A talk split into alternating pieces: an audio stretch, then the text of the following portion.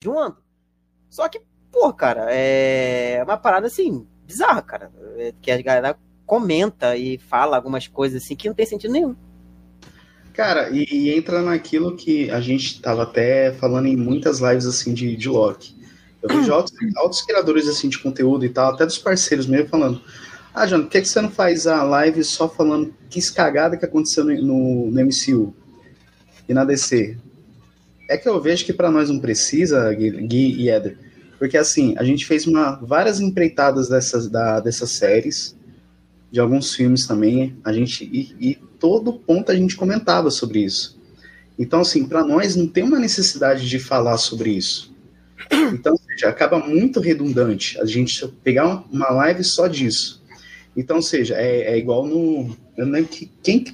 Eu lembro que foi uma live de Genvi, aí o inscrito perguntou, o que você já não sei o quê. Aí eu falei, ó, gente, só para não atrapalhar aqui, Fulano, vai lá nas nossas lives de Loki, em pontos. Até citei os pontos específicos, ó, 23 minutos, ponto tal. Vai lá, assiste lá que a gente fala tudo isso aí. Porque senão, para nós, acaba muito sendo é, redundante. É igual. É, quando a gente não tem pauta mesmo, cara, é igual. É até engraçado eu falar isso. Cara, a gente falou de uma audiosérie que não tem nada a ver com a história, que não tem nada a ver com nada. Por quê? Mas a gente queria produzir conteúdo. Ou seja, mesmo não tendo pauta, vamos produzir conteúdo. Nem pra, não é para fazer volume, mas pelo menos é falar o que a gente gosta, entendeu? Vocês entenderam o que dizer, mas pelo menos é não para ficar um conteúdo vazio ali. E tipo, e aí eu tava até conversando com o Éder, o, o Gui. Cara, a gente arriscou numa parada é trazer público de audiosérie. Tipo, tem gente que manda DM assim com nós, fala nos comentários, que nunca conheceu um, um, um canal para falar de uma audiosérie igual o nosso. Então, a gente quer pegar esse nicho aí, para quê? Pra gente, pra gente, tipo assim, fazer o nosso, a pavimentação em cima. E é isso que eu acho legal. Porque é um nicho que a gente começou a arriscar e deu certo. Isso que eu acho foda. Tanto que a gente quer abordar isso agora mais para para outras produções é isso, só que a gente ainda tá vendo como que a gente vai definir. Mas eu acho que é isso que é mais legal. Mas é isso, gente. Estamos ao vivo, meus jovens. É, Esse a gente, a gente sente muita falta desse nerd raiz, né? Coisa é, ficou então. muito comercial. Então a gente é. tenta trazer para a live uma coisa que a gente gosta, que é raiz. Sim, é um raiz. nerd. Eu sou um nerd, olha aqui, por um, por um lado aqui, né? É um monte de livro. Eu sou professor. Então eu dou aula, uhum. eu estudo, eu era aquele nerd Sim. que era o tradicional nerd, só não só sem óculos, porque eu nunca precisei usar óculos, mas que era o cara que sentava na frente, que estudava. E do outro lado tá aqui, o pessoal fala, cara, na tua idade, é na minha idade. Olha aqui, ó, o Mionir, aqui a, a, as coisas, eu acho que tá faltando muito disso. Que o colecionável, por que tu coleciona? É para enfeitar o teu, teu cenário? Não, eu coleciono porque eu gosto. Que eu gosto da, da, das coisas de referência, como você trazer a coisa para perto. Então, eu acho que hoje é, é, é, como você falou, é uma válvula de escape, é uma coisa que a gente sente falta desse nerd raiz, da coisa mais sincera, de você falar, de estar tá menos politizado, de estar tá menos. Cara, eu vi, eu vi um, um, vídeo de uma pessoa, de um canal famoso aí, é, de, de, eu até sigo eles no Instagram, que eles têm várias coisas sobre games, séries, e um dos críticos de lá falou que o filme As Marvels é um dos melhores filmes de super-herói do ano. Eu falei, não, pera Nossa, lá. Cara. Não, não, pera lá. Vamos parar por aí, vamos, vamos separar as coisas. Eu fiz uma análise, até o, o vídeo não, não, não, fez muito sucesso, flopou igual o filme. Mas, cara, se você separar, o filme é ruim, não, é um filme de sessão da tarde. É o melhor filme de super-herói do ano. Pô, você tem Besouro Azul, você tem você tem aí o Guardiões da Galáxia 3. Ô, beleza, tudo bom?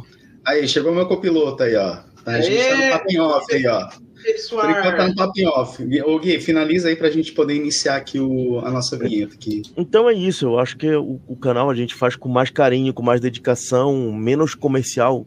Não que a gente não queira, galera, olha, ajuda aí, visualiza, se inscreve, porque é claro que a gente quer monetizar, mas esse não é o foco principal. A gente, eu vejo que a gente busca trazer o conteúdo mais original e mais sincero possível. E é uma coisa que eu tenho sentido falta na internet. Mas é, vamos é falar do que a gente se propôs é, aqui. Vamos para aí. É, vamos falar, gente. É isso aí, gente. Depois desse papo em off, vou soltar a nossa vinheta, mas antes deixa eu só levantar o banner aqui dos parceiros.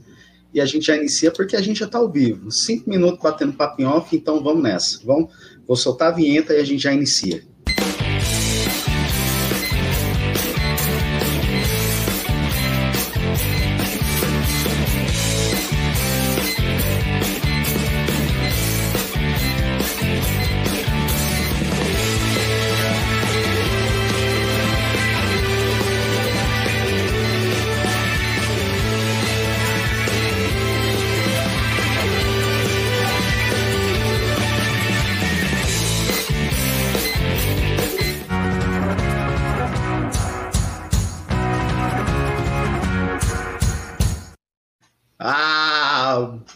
Boa tarde, Aê! boa noite, meus jovens. Estamos de volta para mais. Opa! Estamos de volta para mais um programa aí para vocês. Dessa vez nós vamos falar sobre. Dessa vez a gente vai falar sobre mais um acerto ou não? Yu Yu Hakusho live action. Será que deu certo ou não? Essa mais nova empreitada aí da Netflix que estreou quinta-feira, né? Quinta-feira aí, bonitinho. Já tá fresca aí. Imagina como é que vocês conseguiram já trazer na mesma semana? Bom, aqui, aqui, aqui a gente já tem uma equipe preparada aqui, né? Então, ou seja, antes da gente lançar, né, a gente já foi planejando todo o esquema de como que a gente ia fazer. Então, ou seja, mais uma vez aqui, ó, palmas para nós aí, que a gente conseguiu trazer, planejar na mesma semana aí da estreia. Então, palmas aí para nós. E sim, gente, vamos primeiro apresentar o meu meu copiloto. Tudo certo aí, Eliezer? E aí, pessoal, saudade de vocês, hein? Mais um final de semana, mais um final de semana que passou voando, né? Principalmente quando bate a ansiedade para ver esse tipo de conteúdo assim, parece que a gente fica esperando chegar o dia e, e não chega, não chega, mas quando menos viu, estamos aqui. Então, muito prazer aí receber os nossos convidados, prazer aí receber o nosso querido Nerd Ruivo e o nosso querido Éder. Nerd Ruivo não. Os... Nerd 40, Guilherme Neto, hein? é. faltou ser ruivo. É ruivo também, é ruivo. A barba, e é, barba ruivo, é ruivo também. É, Só é. faltou o óculos escuro do, do ruivo. É. Então, muito prazer aí. E prazer o pessoal que tá aí nos comentários, né? Espero aí que o pessoal é, entre no entretenimento, mas como é algo novo, assim, que já, já lançou, já saiu, pode ser que tenha muita gente que não assistiu. Mas fique aí, porque a gente vai trazer muita coisa boa nesse conteúdo aqui. Então, é isso. Embora. É isso aí, meus jovens. É, lembrando, quem chegou aqui, o Rogério Project, já passando para deixar o like é importante, porque se vocês deixarem um like, eu vou, vou, vou preparar aqui Yusuke, Kurama, Riei, Kuabara, para forçarem vocês a dar o like aqui nessa live aí. Sim, pessoal, a gente vai falar sobre Ei, live action de Yu Exatamente, aí, tá no embalo aí. Meu querido Bruno da Era Nerd que chegou aqui assistindo nesse momento, ele tá curtindo. E a gente. Bom, mas antes da gente entrar na nossa pauta, no nosso querido programa. Bom, vamos voltar pelo nosso. apresentar nossos convidados da casa aqui. Ele que tá voltando aí de novo, ele que, cara, faz tempo que eu, eu já queria trazer ele para falar desse live action aqui. Que, cara, ele é um. Vou falar assim, né? Quase um especialista de dublagem no canal dele, fala de curiosidade de cultura pop em geral, tá lançando muitos shorts aí. Ele que volta, vindo, o nosso nerd sem óculos. Tudo certo aí, Éder? Salve, salve, Jonathan. É, abraço para todo mundo aí do, dessa live maravilhosa, Guilherme, Eliezer. Abraço para todo mundo. E vamos falar desse live, desse live action aí, que, olha, vamos ter conversa, né? Vamos ter conversa. É, pontos bons. É, a, a, gente vai falar mais pra frente, mas vem. Vamos deixar mais pra frente, mas tá ali. É isso aí, gente. E um estreante, cara, que ele tá fazendo lives aí de God of War, aí já fez o do Marvel Spider-Man, do Marvel Spider-Man 2, ele que agora está trazendo aí o God of War, né?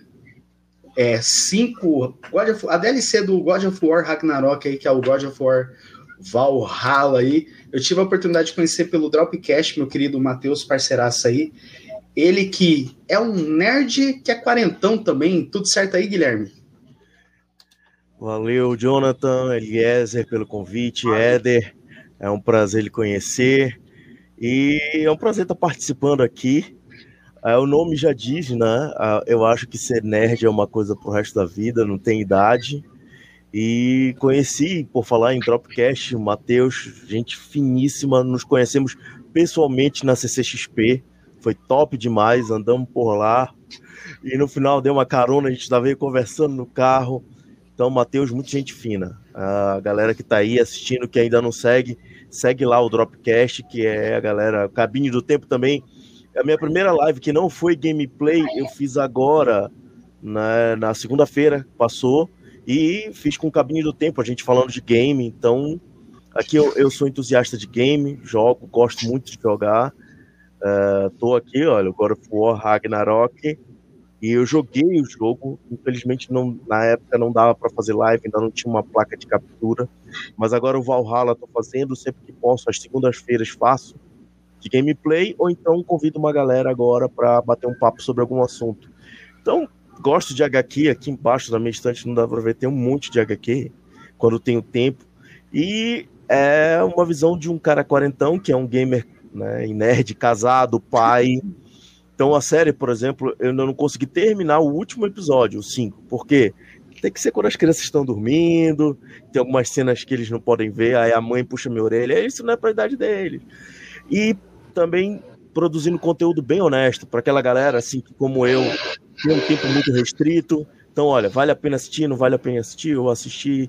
E aí no canal a gente produz sobre séries, filmes. Eu vou começar a produzir alguns conteúdos também sobre filmes de streaming também, porque a galera pede, cara, eu tenho um tempo muito curto, será que vale a pena assistir?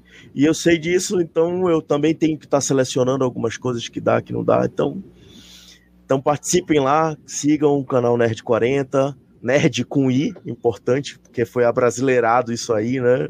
As pessoas me perguntam, por que tu botou o I? Eu falei, porque a gente fala com o I. A palavra sem o I é palavra americana, é nerd, nerd, tem aquele... E aí a gente não fala nerd, a gente fala nerd. E o brasileiro sempre põe o I no final das palavras americanas e traz para linguagem. Então, é isso aí, é um prazer estar participando. Mais uma vez, valeu, galera, pelo convite. E vamos falar dessa série aí que estreou quinta-feira. Exatamente, ó. Bom, para quem não sabe, o Gui, ele teve, o Guilherme aí, Éder, Eliezer, ele assistiu com antecedência o filme do Snyder, Rebel Moon, com exclusividade na, CCXP, na CCXP. O filme sai dia 21, né, às 11 da às 23 horas, e na primeira semana, ou no início ali de janeiro, eu quero chamar aqui você, Gui, você, Éder, também, para a gente falar desse filme. E eu também já estou armando o time também para a gente trazer esse filme aqui, porque é uma temática que eu gostei, o visual eu gostei, assim como gostei do trailer. Mas, enfim, como que o papo hoje não é Rebel Moon, mas sim Yu Yu Hakusho, vamos para o programa.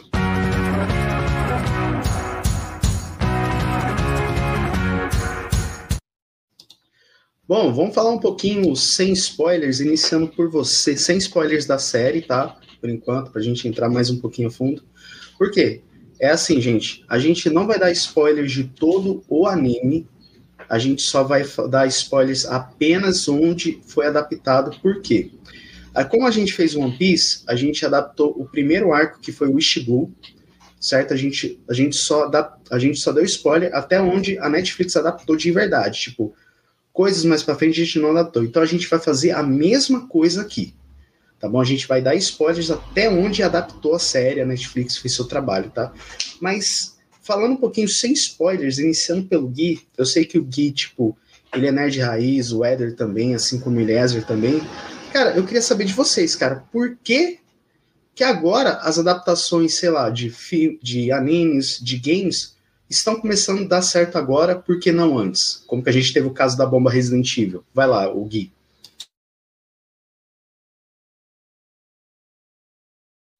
Tá mudo. Opa, esqueci, foi mal. É porque assim, tem que botar mudo de. O Rogério tá aqui no, no chat, ele falou: tamo junto nessa. De vez em quando tem uma criança gritando aqui. Então, fiquem logo sabendo que passa. Tem um, um, um, um, um filhotinho de dois anos que vai fazer três agora em janeiro. Então, ele ainda não entende que tem que fazer o silêncio. Mas falando nisso, né? Primeiro eu queria só pegar um gancho, falar que vai ter vídeo essa semana sobre Rebel Moon. E eu vou sortear, a galera fica ligada, me segue lá no Instagram, arroba nerd40, que eu vou sortear os brindes que foi dado na sessão do filme. Cartaz, aí tem um cordão que brilha, tem algumas coisas, o brinde exclusivo da CCXP, então fiquem ligados aí. Mas respondendo, Jonathan, a sua pergunta, o que, que eu acho é que o pub, os produtores eles queriam fazer algo para um público geral. Acreditava-se que uh, uh, o público que gosta, que consome anime, fosse bem restrito. Mas a gente vê pelos eventos que a gente tem pessoas de todas as idades. Eu, apesar ainda de não ter produzido conteúdo uh, para anime, porque assim, como eu falei, o tempo bem restrito, eu curto muito. Alguns animes eu assisto. Eu sou da época que assistia na, na, na Bandeirantes, do Dragon Ball. Eu me escondia porque eu venho de uma família.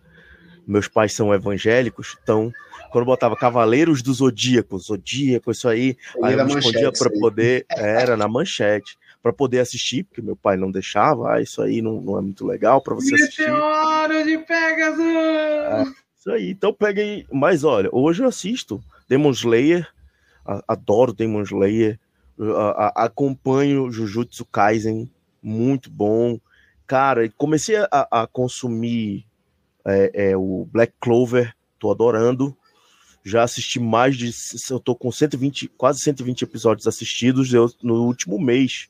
Tô assistindo, eu vou tomar café da manhã, a esposa saiu, senão Esse ela é briga para botar o, o, o, celular, o tablet na mesa e assistir. Esse Mas, é assim, bom, hein? Uh, eles começaram a perceber que o público é muito fiel e tem pessoas como nós que não é aquele otaku raiz que se veste, que vai, mas que consome isso. Então, antigamente o pessoal pegava licença, as adaptações e construíam algo para ficar mais cinematográfico, tentando pegar um, um público amplo. E a, acabava que ficava uma coisa ruim, ficava uma coisa uh, sem, sem, sem nexo, né? não agradando o público em geral e principalmente quem é fã. Você pega aí a série da, da do Resident Evil, como você citou, da Mila, da Mila Rogério falando que é da época do Astro Boy. É muito antigo, né, Rogério? Uh... Recomendação: assistem Pluto, tá? Maravilhoso. É muito bom, cara. Muito bom. Maravilhoso. Inclusive, a gente tem um defensor muito bom da bandeira dos animes, o Samuel L. Jackson. Ele falou, ele adora One Piece. E assim, uh, é um bom filme de ação, alguns da série Resident Evil. Mas você pegar, por exemplo, você pega um, ele tenta ali ser um pouco fiel ao jogo, e para mim, de todos da Mila Jovovich, um é o melhor, que é de terror. Quando você passa pro dois, eles já perdem a mão. Quando chega no 3, os caras viajam com aquele negócio do poder dela, de que isso, cara, de onde veio aquilo? E aí eles já, ao longo do tempo, tentaram voltar um pouco para a raiz do, do, do, do, Mas eles não conseguiram. Meteram um Leon ali, que era coadjuvante, um Wesker, que parece mais é, modelo de, de, de Instagram. Ainda pegar a cara do Umbrella Academy para fazer o Wesker, velho. é, exatamente. E aí, cara, é, eles não conseguiram. Então hoje eles estão procurando ser mais fiéis com determinadas adaptações.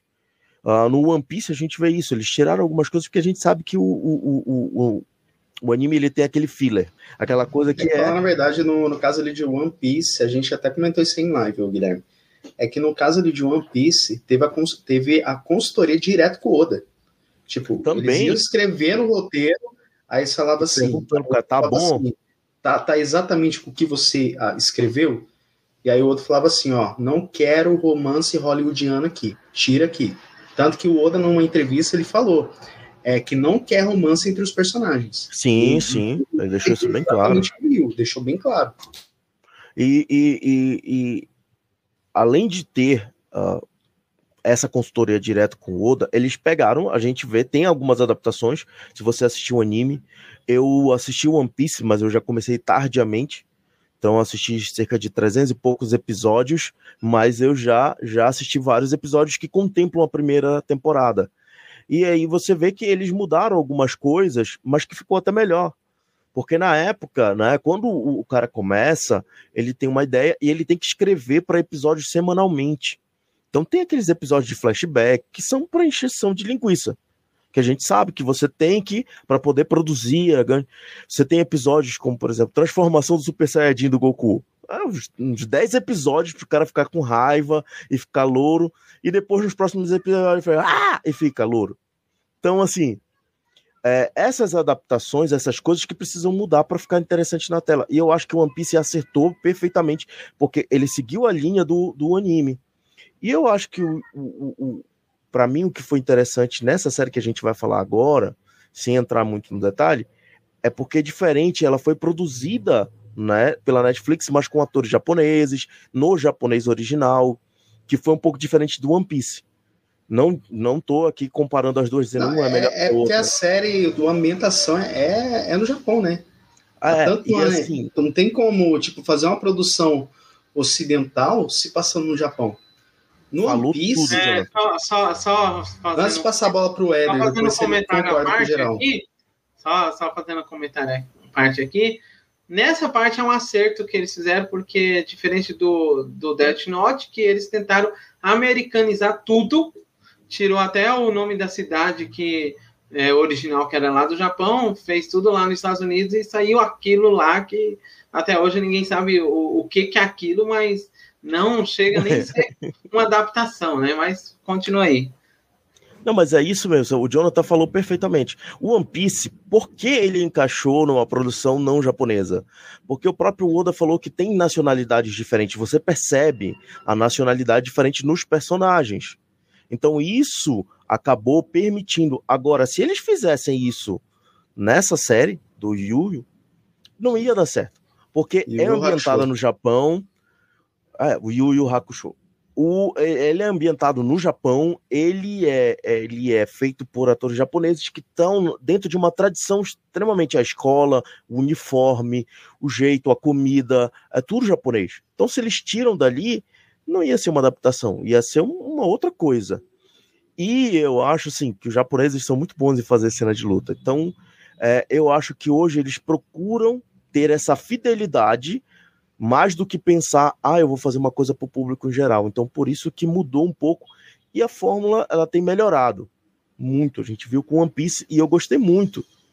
Não, eu assisti poucos episódios do Yu Yu Hakusho uh, ah, para entender um pouco da diferença e a diferença que tem pro anime é plausível, né? Porque no anime você tem um, um, um jovem de 14 anos. Na, na, na série agora gente, ele tá com 17, ele começa com 17. E, e outras diferenças também, que a série ficou um pouco mais adulta, mas ficou mais cinematográfica. E a gente tem que entender essa diferença entre o anime e o live action. Agora, mais pra frente, a gente vai ter que falar das lutas. A gente vai ter que falar. E, cara, eu vou ter que concordar, mano, porque eu vou passar a bola pro Éder, mas, cara, é isso que você falou.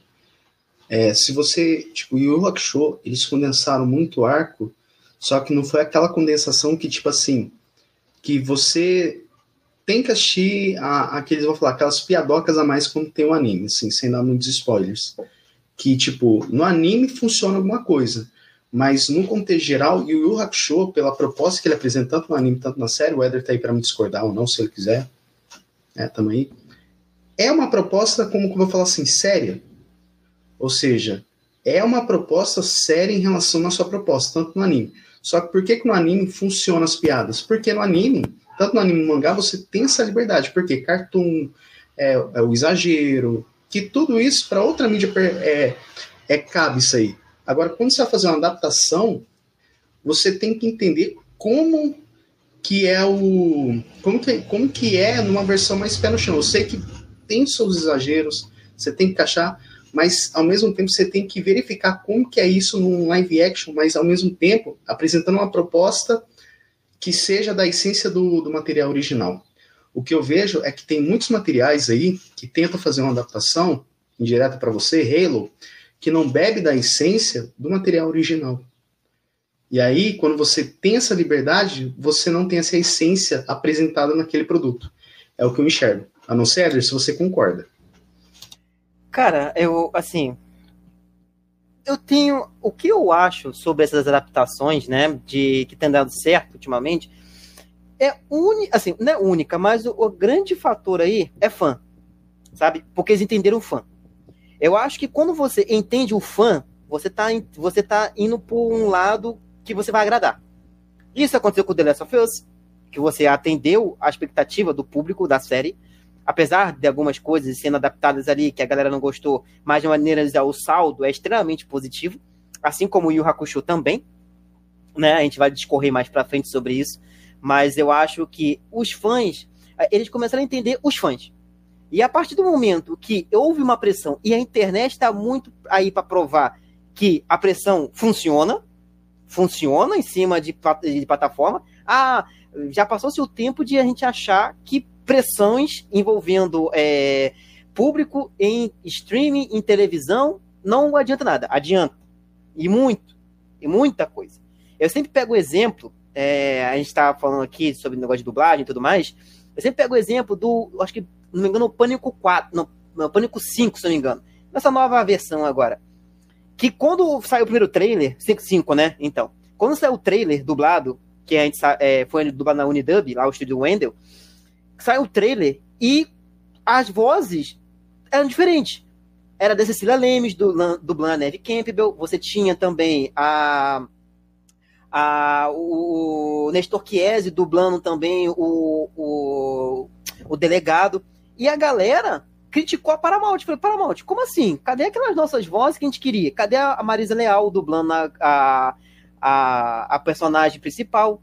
Cadê a Andrea Murucci dublando a Courtney Cox? Cadê o Marco Antônio Costa dublando o, o delegado lá?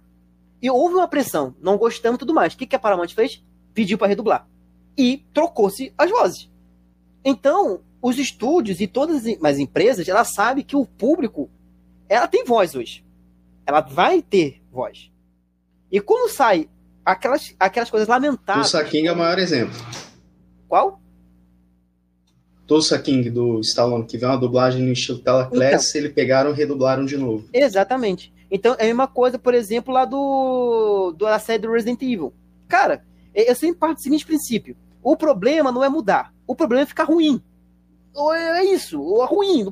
Assim, eu não sou aquele cara é, fervoroso e falar assim, pô, ah, é, vamos. É, o cara é branco, aí ficou negro e tudo mais. O, assim, não, não tem esse problema exatamente. O problema é mudar e ficar ruim. O, quando muda, fica muito ruim. É esse o problema. Aí que a gente chega no ponto. O, o Albert Wesker da série do Resident Evil, da Netflix, ele tem as características interessantes, só que o roteiro é ruim. Muito ruim. Entendeu? Aí você vê um, uma, uma minhoca lá gigante, entendeu? Parece aquela minhoca do Vida de Inseto, lembra aquela minhoca verde? Você assistiu, o Gui, dessa série do Resident Evil aí? Você assistiu, Guilherme? Essa série ruim aí? Cara, eu comecei. comecei, não, nem, não, nem perde seu tempo. Que é não, da Netflix, né? Que eles contam Isso, uma outra história. Foi lançado ano passado, né? Ano passado. Foi, foi. A história até parece interessante quando você começa a ver, de fazer um spin-off, né? De fazer uma coisa assim fora. Mas a execução, triste. Triste, não, é, completamente. É, e só, só completando o que o Eder tá falando, é, sobre ficar ruim, igual o L lá do, do Death Note. O problema não é trocar, o problema é ficar ruim. Aquele L lá ficou ruim. O, o problema é que descaracterizou, sabe? E, e quando descaracteriza, fica ruim. Porque a gente, a gente tá, a, a gente, assim, nós aqui, como fãs de mangás, séries, é, HQs e tudo mais, a gente quer ver aquilo que a gente viu no mangá, no HQ, trans, transportado para a mídia da maneira correta e da maneira que a gente acha que seja mais adequada. Não vai ser igual. Não é isso. A gente tem que entender, a gente tem que parar com essa ideia de achar que o, o que tá para uma série vai ser igual ao anime mangá. Esquece isso. É uma adaptação. Não há, não tem como Obrigado, você... Cowboy Bebop. Obrigado, Cowboy Bebop, tá? É, é Obrigado. É, cowboy, é, mas aí Cauã caiu, caiu numa, numa, num viés que é, descaracterizou assim, as, o enredo, o, o, roteiro não foi legal. O roteiro, o roteiro. É. Os personagens até que são bacanas, mas o roteiro tropeçou em si mesmo.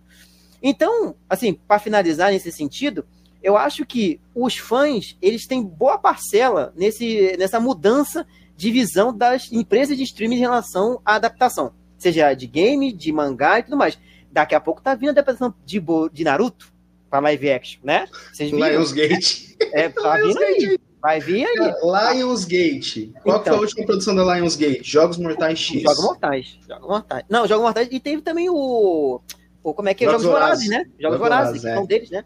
Então, tipo assim. Teve, teve um filme. Você vê, você vê, um produto ruim e um produto bom. Balanceou a equação aí. É, mas aí você tem também, o Jonathan, Elias e Guilherme, você também tem o live action também de Shingeki no Kyojin, né? Que foi anunciado lá atrás, o de, de One Punch Man também. que aquilo ali nem existiu, cara. Ó, One Punch Man tá, ó, One Punch Man tá confirmado, o Shingeki tá confirmado. Ah, My Hero Academia lá. também. My Hero Academia, olha lá, o Nossa. Saitama na, na blusa do Gui. É, o tem vários, o Boku no Hero Academia, né, que tá confirmado também ter. Fevereiro é um Avatar aí. É, é, é, filme, o Boku no Hero, que eu não vi se vai ser série ou se vai ser filme. Acho que vai ser série, vai ser porque, série. Se série seria muito melhor, porque filme vai cortar muita coisa. Então, acho que o fã, ele tem boa parcela de, nesse sentido, né, de pressionar as empresas ao ponto de elas fazer, olha, nós não queremos isso. Nós não odiamos isso. E o que acontece, até mesmo com a Marvel também, né, que fez várias coisas lamentáveis aí, e o Loki foi algo assim, puff, né? É, é, nós nos surpreendemos com algo que foi fora da curva no sentido positivo. Então, os fãs se surpreendem. Então, os fãs são boa parcela nesse sentido de, de quê? De, chegar, de criticarem quando tem que criticar e acertarem nesse sentido de que, olha, nós queremos isso e nisso vai ser feito. Não vai ser igual, mas vai ser algo muito semelhante e que você não vai ter essa discrepância de diferença do que é original e do que foi adaptado. Cara, tem dois comentários aqui. Um do Rogério Project, eu vou ser melhor explicado na parte de spoilers, um que eu vou exibir agora. É, ele falou assim que na real os produtores não respeitavam muito material original, game e anime. E muitas vezes ninguém, ninguém, até mesmo o criador, não era envolvido no, no, no projeto. É, eu vou ter que alfinetar, sabe qual série, pessoal? Halo. Hum. Porque eu sou fã do universo, eu sou fã do universo complexo. Quando eu vi a série, estragaram meu Master Chief, velho. Porra, mano, era só os produtores terem assistido o Mandalorian que eles reproduziriam exatamente no Master Chief. Mas em si, gente, não, isso é assunto para outro outro rolê mas que tem outro comentário aqui do projeto que eu quero exibir, mas, tipo assim, gente, vamos entrar na zona de spoilers, porque tem algumas coisas que eu quero ponderar relacionando com o Bob Bop em relação a essa série. Então, assim, gente, se você não assistiu a, a, nem a série, nem o anime, cara, pausa aqui. Mas se você não liga para spoiler, é aquela história, meu jovem. Fica aí por tua conta em risco. Olha o alerta.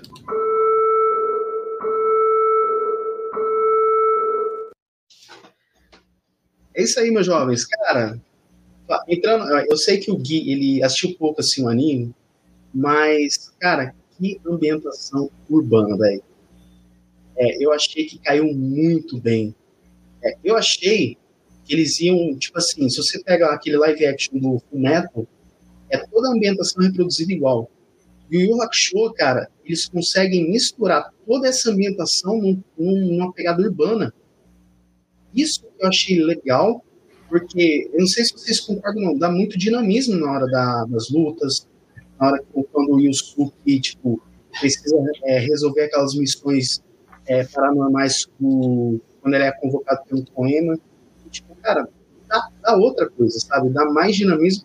E outra, se você for ver, uma coisa que eu gostei é eles sabem aproveitar cores escuras, claras, mas ao mesmo tempo eles conseguem fazer algo mais dark, por quê? Para falar que é algo mais sobrenatural. É isso que eu gostei da, da, da proposta. E sim, gente, tem diferença aí da morte do Yusuke. No anime, o, o Yusuke é atropelado por um carro e na, no live action, o Yusuke ele é atropelado por um caminhão. Ah, eu achei foda. É, isso, achei é foda. isso aí não é tão diferença, não? Não, mas eu, não, não mas eu achei uma assim, diferença gritante. A diferença assim. é quando, tipo assim, o cara é atropelado e de, depois cai um avião em cima da cabeça dele, aí é diferente. Agora, mudou o carro da ambulância pro, pro VA, não. Aí, é, aí já não é tão diferente, não. Assim, vou até, vou até fazer um disclaimer aqui. Tipo, uma coisa que eu senti falta no, assim, vamos, vou pegar por parte, né? Vamos pegar o primeiro episódio, por exemplo. A gente sabe que a mãe do Isuki é uma alcoólatra, né? Ela é uma alcoólatra ferrenha. E isso não é mostrado na série, apesar de que. Gosta de uma cachaça. É, é, exato. Ela pingusta pra caramba. ela, assim, apesar do primeiro episódio com Yusuke volta para casa, tem uma cena que ela tá sentada, tá fumando e tem umas garrafas de bebida em cima da mesa. O que dá a referência de que ela tomou. Ela bebeu. Só que eu gostaria de ver é a mãe alcoólatra, sabe? Porque a, ainda bem que, tipo assim, eles. Um, é, a essência dela tá ali ainda tudo mais, mas gostaria de ver essa mãe alcoólatra. Né? Essa, essa mãe que, após perder o filho, também se entrega à bebida, de, a, a, né, a, propriamente o cigarro, né? É drogas, né? Não deixa de ser. Mas a bebida e tudo mais. E isso eu senti um pouco de falta, sabe? Ainda bem que eles não tiraram aquela cena do garoto, que é muito bonita, cara. Aquela cena no anime é linda, e no mangá também, e no, na série também, do garoto que ele fala que fala, tipo, pra mãe, né? Quando ele acordar, vamos agradecer, né? Eu quero agradecê-lo por ter me salvado, né? Só que ele morreu. E o garoto, né? A inocência, a, ali, a inocência da criança. O Gui é pai, sabe como é que é? A inocência da criança, né? A criança fala. Você vai falar o quê, uma criança, né? A mãe chorando ali, vai falar o quê? Nada a inocência da criança naquele momento. E isso, assim, foi caramba, isso, é isso, entendeu? Isso é muito legal. Isso eu gostei. Deixaram, mantiveram essa parada, entendeu? Isso eu gostei demais do primeiro episódio da série, de manter a, a, a fala do garoto, que é basicamente a mesma. Tirando assim, detalhes, mas é basicamente a mesma coisa que ele fala, que ele fala com a mãe, que quando ele acordar, eu vou agradecê-lo. E a mãe chorando e falou assim: o que, que eu vou falar pro garoto? Né? nada, não tem o que dizer, isso que morreu. Só queria ponderar aqui, né, é, na nossa nosso diálogo nerd, que é o seguinte, vê se pode, meu nerd, vê se pode. O Yu Yu Hakusho, antes que eu assistisse One Piece lá, o Yu Yu Hakusho tava, era o top 1 da minha lista de melhor anime. Então, é praticamente é, o anime que eu mais gosto. Era, né? Depois, hoje é One Piece. E ele caiu lá para. Enfim, no top 10 ele ainda continua, mas ele não é mais o primeiro lugar, não. Mas significa assim: o universo do Yu Hakusho eu tô bem assim, familiarizado, acostumado e, e mastigado na parte. Tem várias partes. Então, eu fiz algumas ponderações aqui que, das coisas que eu gostei e não gostei. Uh, ao longo da live, a gente vai comentando. Mas eu já queria elogiar assim a, a parte a parte brasileira tá acertou, cara. Eles contrataram os mesmos dubladores que fizeram lá o anime, né? Para quem assistiu dublado, né? Quem assistiu é, legendado na, na linguagem original do Japão, tudo bem. Mas no brasileiro eles acertaram, porque até, até algumas gírias, algumas, algumas coisas que ele fala lá no desenho, né? Que o Yu Hakusho, quando é a versão dublada. Rapadura é doce, mas não é mole não, hein? É, calma aí que tá passando a moto aí. É uma, é, a moto é um avião, porque os bichos tá nervoso aqui. Mas assim. É a moto que atropelou o Yusuke. Aí já é outro universo.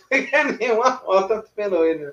Mas enfim, é o seguinte: a dublagem eles acertaram, brasileira, eles acertaram. Então já é um ponto positivo é, para essa série aí, né? Que eu assisti ela na versão dublada. Eu comecei a assistir ela legendada, mas eu falei, não, não, deixa eu ver a dublada, porque o anime, quando eu assisti o, o anime lá em 90 bolinha lá, era, era dublado. Eu falei, ah, vou assistir legendado. 98, 98 a primeira versão, 2005, 2004, 2005 a redublagem. Sim, e eu na época da manchete, eu acho que era que era a época que eu, que eu curtia bastante. E aí, as gírias, cara, eles, eles trouxeram, ainda que teve uma ou duas que estava fora de contexto, ele só trouxe só para expor a gíria, né? Vamos falar gíria só para não passar batido? Aí meio que não precisava falar gíria, mas eles falaram, enfim, que nem a rapadura é doce. Eu rapadura é doce, mas não é mole não, hein? Eu esperei que ele fosse falar em outro momento. Aí ele falou naquele momento, ah, tá, não tava muito, não caiu muito dentro do contexto, mas tudo bem. Agora, o plot principal foi bacana, cara. Eles conseguiram acertar é, uma coisa que nem o Éder estava falando sobre a diferença de hoje para antigamente na, nessas questões de adaptações é que além de ser tudo, tudo aquilo que o Éder falou, né, e tudo também o que o Guilherme falou, também tem a questão de quando você quer agradar o público geral total, é ruim. Porque você foge muito do, do, do plot principal. Mas quando você também quer agradar muito a fandom, mas não investe no roteiro, também é ruim. Vou dar um exemplo de live action que foi mal adaptado, mas que eles quiseram, eles quiseram fidelizar. O Street Fighter. Tem um Street Fighter lá que é ridículo. Mas eles colocaram lá o Ryu com aquela, com aquela faixa, o Ken, é, aquela roupa vermelha e tal, mas o roteiro não tem nada de roteiro. É só uma luta. Tipo, vamos fazer um, um filme aqui que o Ken vai lançar um Hadouken, um Horyuken, um Ryu, então, e acabou o filme. É ruim. Quando foge mais é ruim. Quando, quando, quando começa a falar, é, por, por, é, é, muito fiel também, mas que não traz um, um, roteiro legal, também é ruim. Então eu vejo que uma das coisas que eles estão acertando hoje em dia, é, além de tudo que vocês falaram, é que eles estão tratando as obras com carinho. Eles estão trazendo, talvez, né, roteiristas que está lendo ou, ou, que entende da obra, que, que sabe do que está acontecendo dentro da obra para trazer, porque quando eles não trazem, aí pode acontecer os problemas que nem aconteceu no, na Wanda, a e o Doutor Estranho 2, que eu sempre cito esse exemplo, que é um exemplo de erro, né? Que no Doutor Estranho 2, o roteirista não assistiu a série do WandaVision. Aí foi trazer uma, uma personagem de lá para a, ser a vilã da, da, do filme dele, só que ela estava totalmente diferente. É como se não fosse a mesma pessoa. Então, meio que deu uma mudada. Nos animes acontece isso também, tá? Não sei se vocês já repararam, mas tem anime que começa de um jeito e no meio do anime parece que muda tudo. Parece que, parece que ou, ou o roteirista muda, ou a, a, a mente do, do autor fala, ah, não quero seguir mais por esse caminho, eu quero, quero ir para a esquerda, estava indo muito para a direita, e aí estraga, porque é, isso aconteceu, é, vou, vou, citar um aqui, não sei se vocês acharam, mas o Hunter versus Hunter, né, é um exemplo que até segunda temporada estava tratando de um plot, era máfia, era assassinos, tal, assim, aí do nada veio Formiga, não estou falando que foi ruim, mas estou falando que mudou muito drástico, né? Muito, é uma mudança muito radical. E quando acontece isso aí também é ruim. Aí eu gostei do que o Eder falou, né? Negócio de, de, de Cavaleiro do Zodíaco e, e, e, a família, né? Assistir meio que assim, porque a família não aceita muito. Mas, cara, anime tem muito isso aí. E uma coisa que eu explico muito para pessoas, né, da, da da religião cristã e das demais é o seguinte, que não confunda negócios japonês. Japonês, a cultura deles não é a mesma dos ocidentais. Então, se eles falar demônio, não tem nada a ver com um demônio que o pessoal acredita na Bíblia. Se ele falar de não sei o que, não tem nada a ver, sabe? O conceito é totalmente diferente. Então, já dou uma, uma palhinha, porque tem muita gente que não entende e fala, aí, ele tá falando coisa lá do, do outro lá. Mas que outro? Que cultura é esse outro? Enfim, é só dar uma palhinha, né? E agora é, a gente vai prosseguir aqui, mas depois eu vou trazendo, né, para não ficar extenso aqui. Eu fiz um, uns contextinhos aqui. Vou passar para o Jonathan e a gente vai trazendo o que Não, eu queria ouvir a opinião do.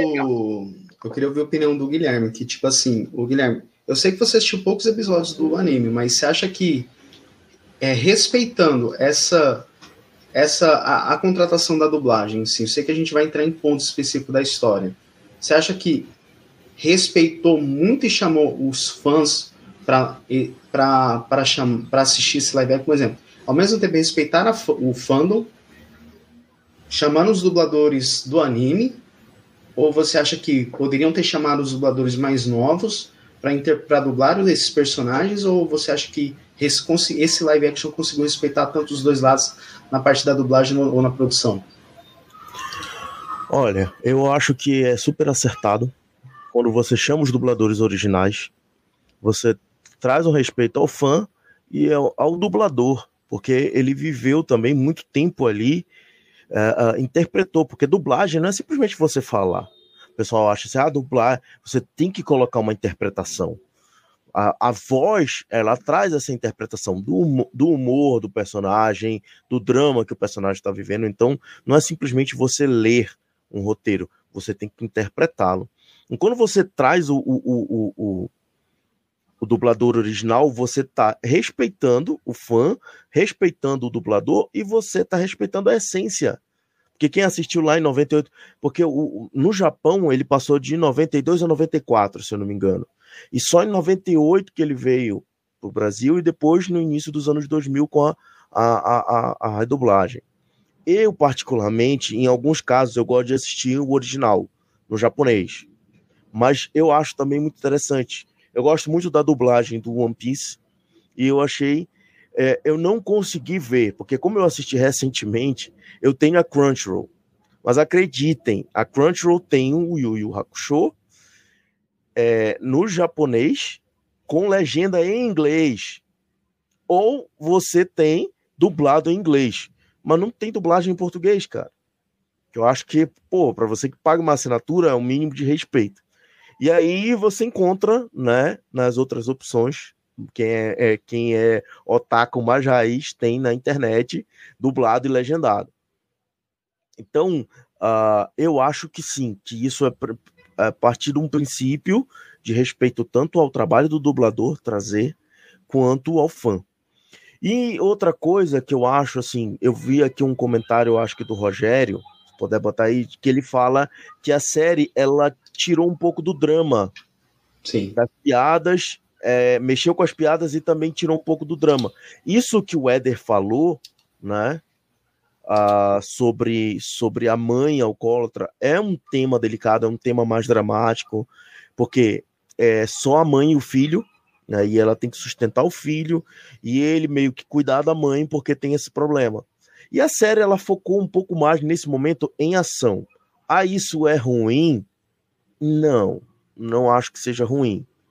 Muito pelo contrário, porque é, eu posso dar uma opinião de quem está começando, porque eu assisti poucos episódios do anime, e quem assistiu o live action como uma pessoa que não assistiu o anime vai gostar muito vai gostar muito porque ele está focado na ação. E uma coisa que eu, que eu posso dizer, assim, é que os japoneses sabem fazer essas lutas fantasiosas. Os caras são bons.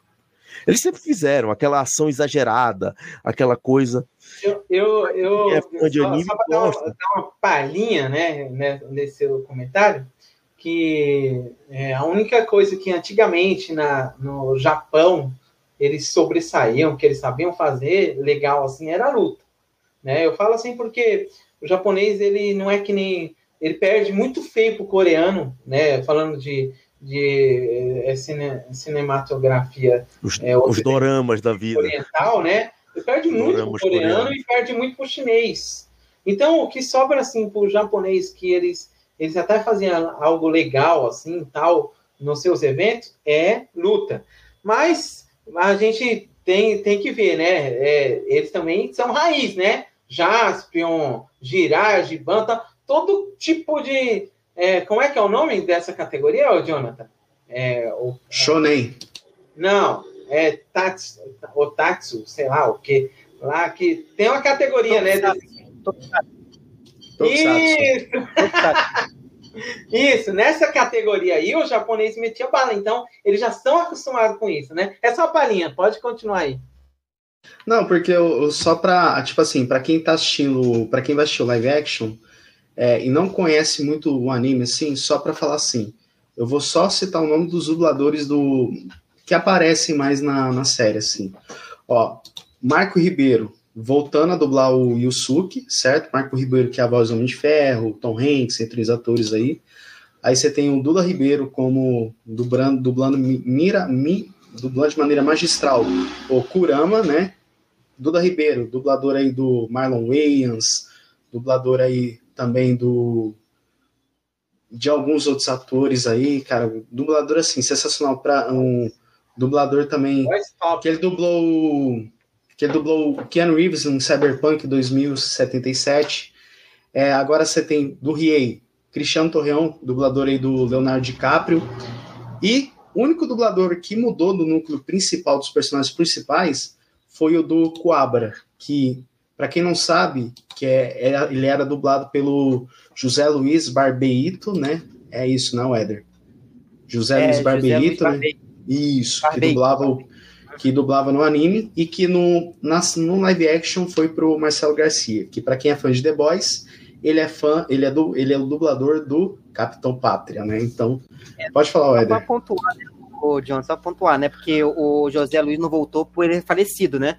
Ele faleceu em 2018, se não me engano. 18. Para quem não é, para quem não conhece, o José, José Luiz de Barbeito é a voz do Dexter, do laboratório de Dexter. Então, só para né, saber que o cara mega famoso e tudo mais. A voz assim, era da hora, mano. é, então, o cara, o, o, cara mandava muito bem na dublagem. E também dublou o Blob lá no X-Men Evolution, aquele gordão forte da, Sim, da Liga da Maravilhoso. Então, então, só para poder frisar quem ele fez, né? Porque não é um completo desconhecido, é um cara famoso, assim, a dublagem há muito tempo, que infelizmente é, nos deixou aí, mas Marcelo Garcia mandou muito bem. É, e continuando aqui, do núcleo mais assim, principal, aí você tem aí Fernanda Crispim, né? Dublando a Keiko, né? Voltando a dublar a Keiko. Fernanda Crispim aí, para quem assiste ao Patrulha Crianças, ela é a voz da Claire Kyle, né? Você vai falar do melhor dublador aí. Você vai falar. E Selma Lopes, voltando a dublar a Genkai, a Master Genkai aí. Selma Lopes é a voz da Mark Simpson. É, aí você tem agora dos irmãos Toguro aí, você tem o Luiz Fer dublando o Toguro Fortão aí do Luiz ah, ó, ó dublador Stallone, Stallone, cara, Steven Seagal, é, Sylvester Stallone. E do, pra, aí você tem Clécio Souto, que dubla o irmão Toguro, Elder Toguro. Clécio Souto aí que dubla aí Misha Collins, dublou o Chris Evans também. E para finalizar, doendo para quem aparece, Marco Jardim, que ele dubla o Casaro, né? Que faz uma ponta ali, que ele é a voz do Ivan McGregor em alguns filmes mas era só para fechar. Aí você tem outros dubladores mais famosos, tipo, mas os que a gente mais recorda são esses, assim, que tiveram a dublagem mais é, marcada no, no Yu Yu Hakusho. Mas, cara, uma coisa assim, que eu senti falta é, na luta do. Eu sei que eu tô falando lá do final, quando o Yusuke chega ali para enfrentar o, o, Toguro mesmo, o de óculos lá, eu senti, tipo, quando ele chega assim, e o Toguro só faz isso aqui, faltou aquela icônica frase.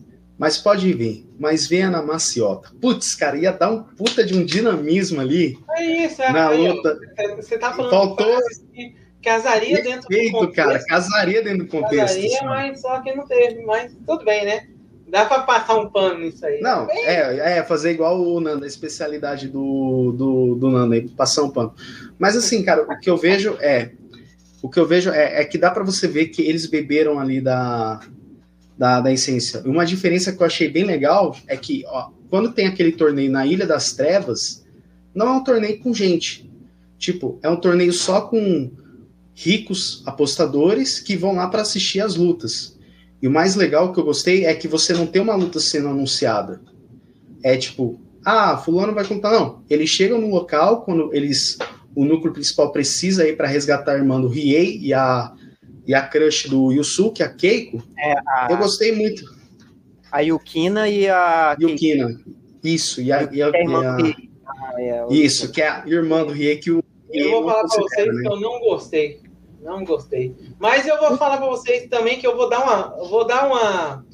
Vou dar uma opinião de. Eu, eu geralmente, quando eu faço é, esse tipo de analogia, eu tenho dois tipos de visão a, a de me identificar como um fandom e me identificar como um público geral que estaria vendo essa, essa obra pela primeira vez. Então eu gosto de ter essas duas perspectivas, porque pra, se eu fosse ver essa obra pela primeira vez e não tivesse visto um anime, não tivesse visto nada, tá ótimo, cara. Eu tô falando essa é minha perspectiva como fandom, como aquela pessoa que, que curte esse negócio de torneio, que gosta de, de anunciar. Eu acho que cairia muito bem, porque aí a gente ia ver uma. A, a, ia até acrescentar uma dubladora lá, só com a voz dela. Vamos chamar aqui ele que está aqui para participar, não sei o quê. É, yay! Pô, mano, isso não, é isso não, não, cara, isso é muito anime, cara. Eu, eu sinceramente, para mim, não, eu gostei. Eu, eu,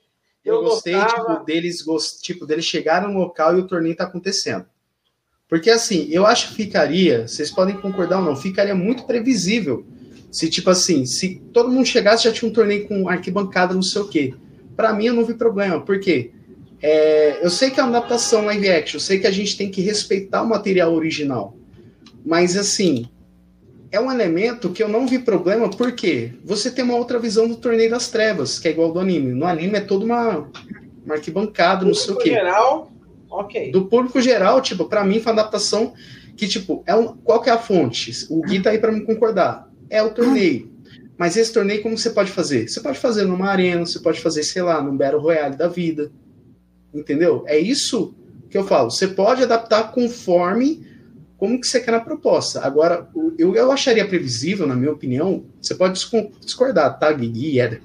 Eu acho que ficaria muito mais previsível se fosse numa arena, numa batalha. Porque, porque lembra muito do que vai acontecer no anime. Aí eu falo assim, ah, fulano vai fazer isso. Quando eu vi um live action, eu já saberia que, que tal fulano iria vencer, mas a situação ali, para mim, foi inesperada. Iria ser uma situação bem mais... Foi uma situação mais inesperada. Então, para mim, eu não achei ruim desse Battle Royale meio forçado aí. Para mim não achei ruim, para mim foi uma adaptação que caiu legal. E outra, ao invés de você ter uma plateia, você ter milionários apostando. Então por isso que eu não achei ruim. Então, mas tipo assim, é... só para contextualizar a galera em relação ao Torneio das Trevas. O que é o Torneio das Trevas, né? O Torneio das Trevas nada mais é do que um torneio feito por magnatas que usaram artifícios de magia negra para ficarem poderosos.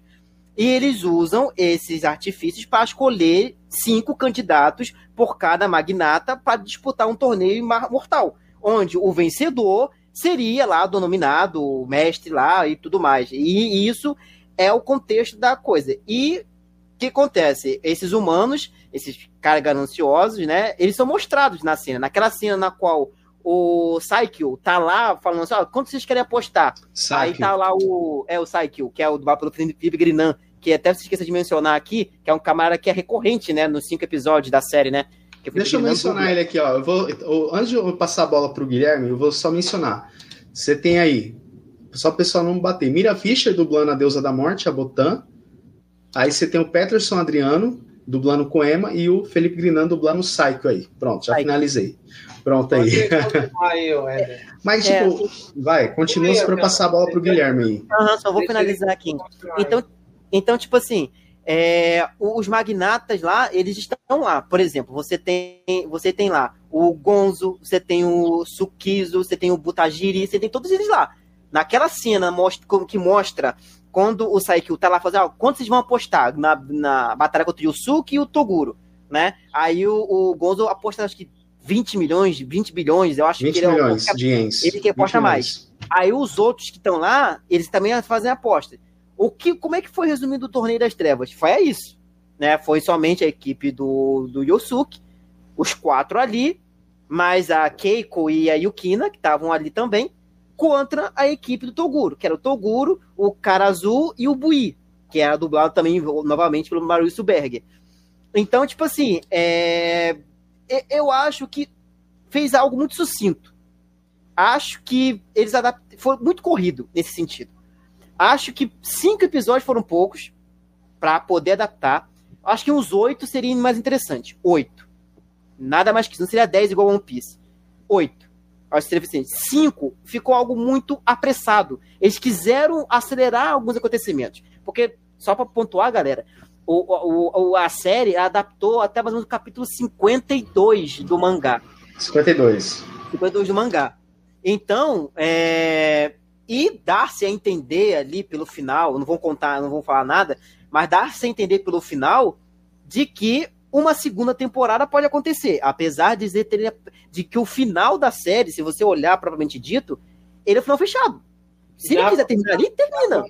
Se, se, eles quiser, se eles não quiserem fazer mais, dá pra Exato. Se eles quiserem finalizar ali, eles podem, podem eles deixam um ganchinho ali, ó, ali, como a Genkai e o Toguro naquela cena da, é. da ponte que, se quebrando com o Toguro descendo a ponte se quebrando e a Genkai ficando. E ele fala que assim, olha, o Yusuke, assim, avisa pro Koema que o Suki vai se tornar um grande lutador, um grande lutador. Isso. Então, a entender que É um ponto a... verbal. Então, mas dando a entender o quê? Aí aparece até a, a, a, a Genkai mais jovem, que é dublada pela Seto de novo.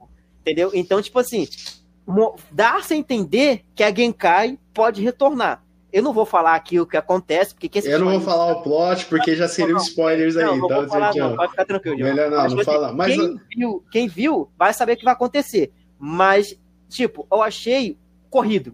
Acho que cinco é, episódios não foi legal nesse sentido. Não, ah, deixa o Gui, você concorda com o que o Éder disse? Foi um final corrida. Foi como eu falei, sua maior experiência está sendo a série. Eu não sei se você concorda. Poderia estar desenvolvendo mais aí.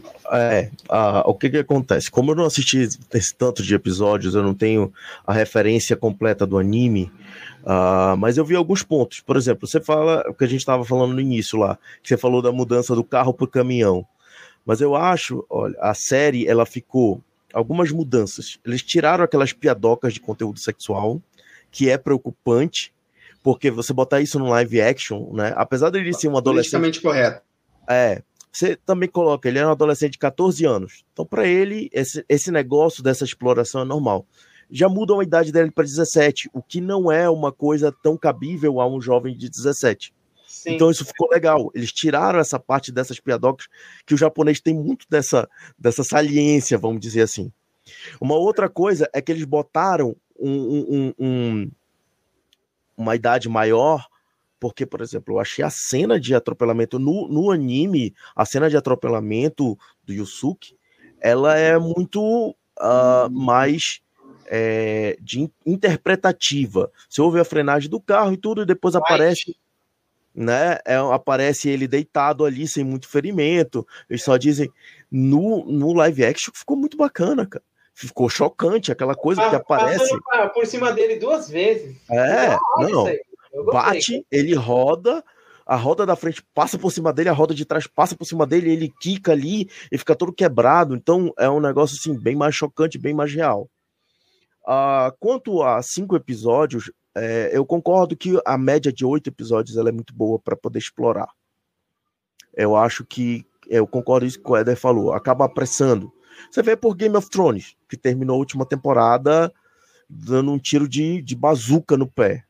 Apressou muito aquela mudança de personalidade da, da, da, da nossa querida né, é, Daenerys. Daenerys a, a, sim, a Daenerys, eu tô tentando lembrar o título dela. A, nossa, a Khaleesi, né?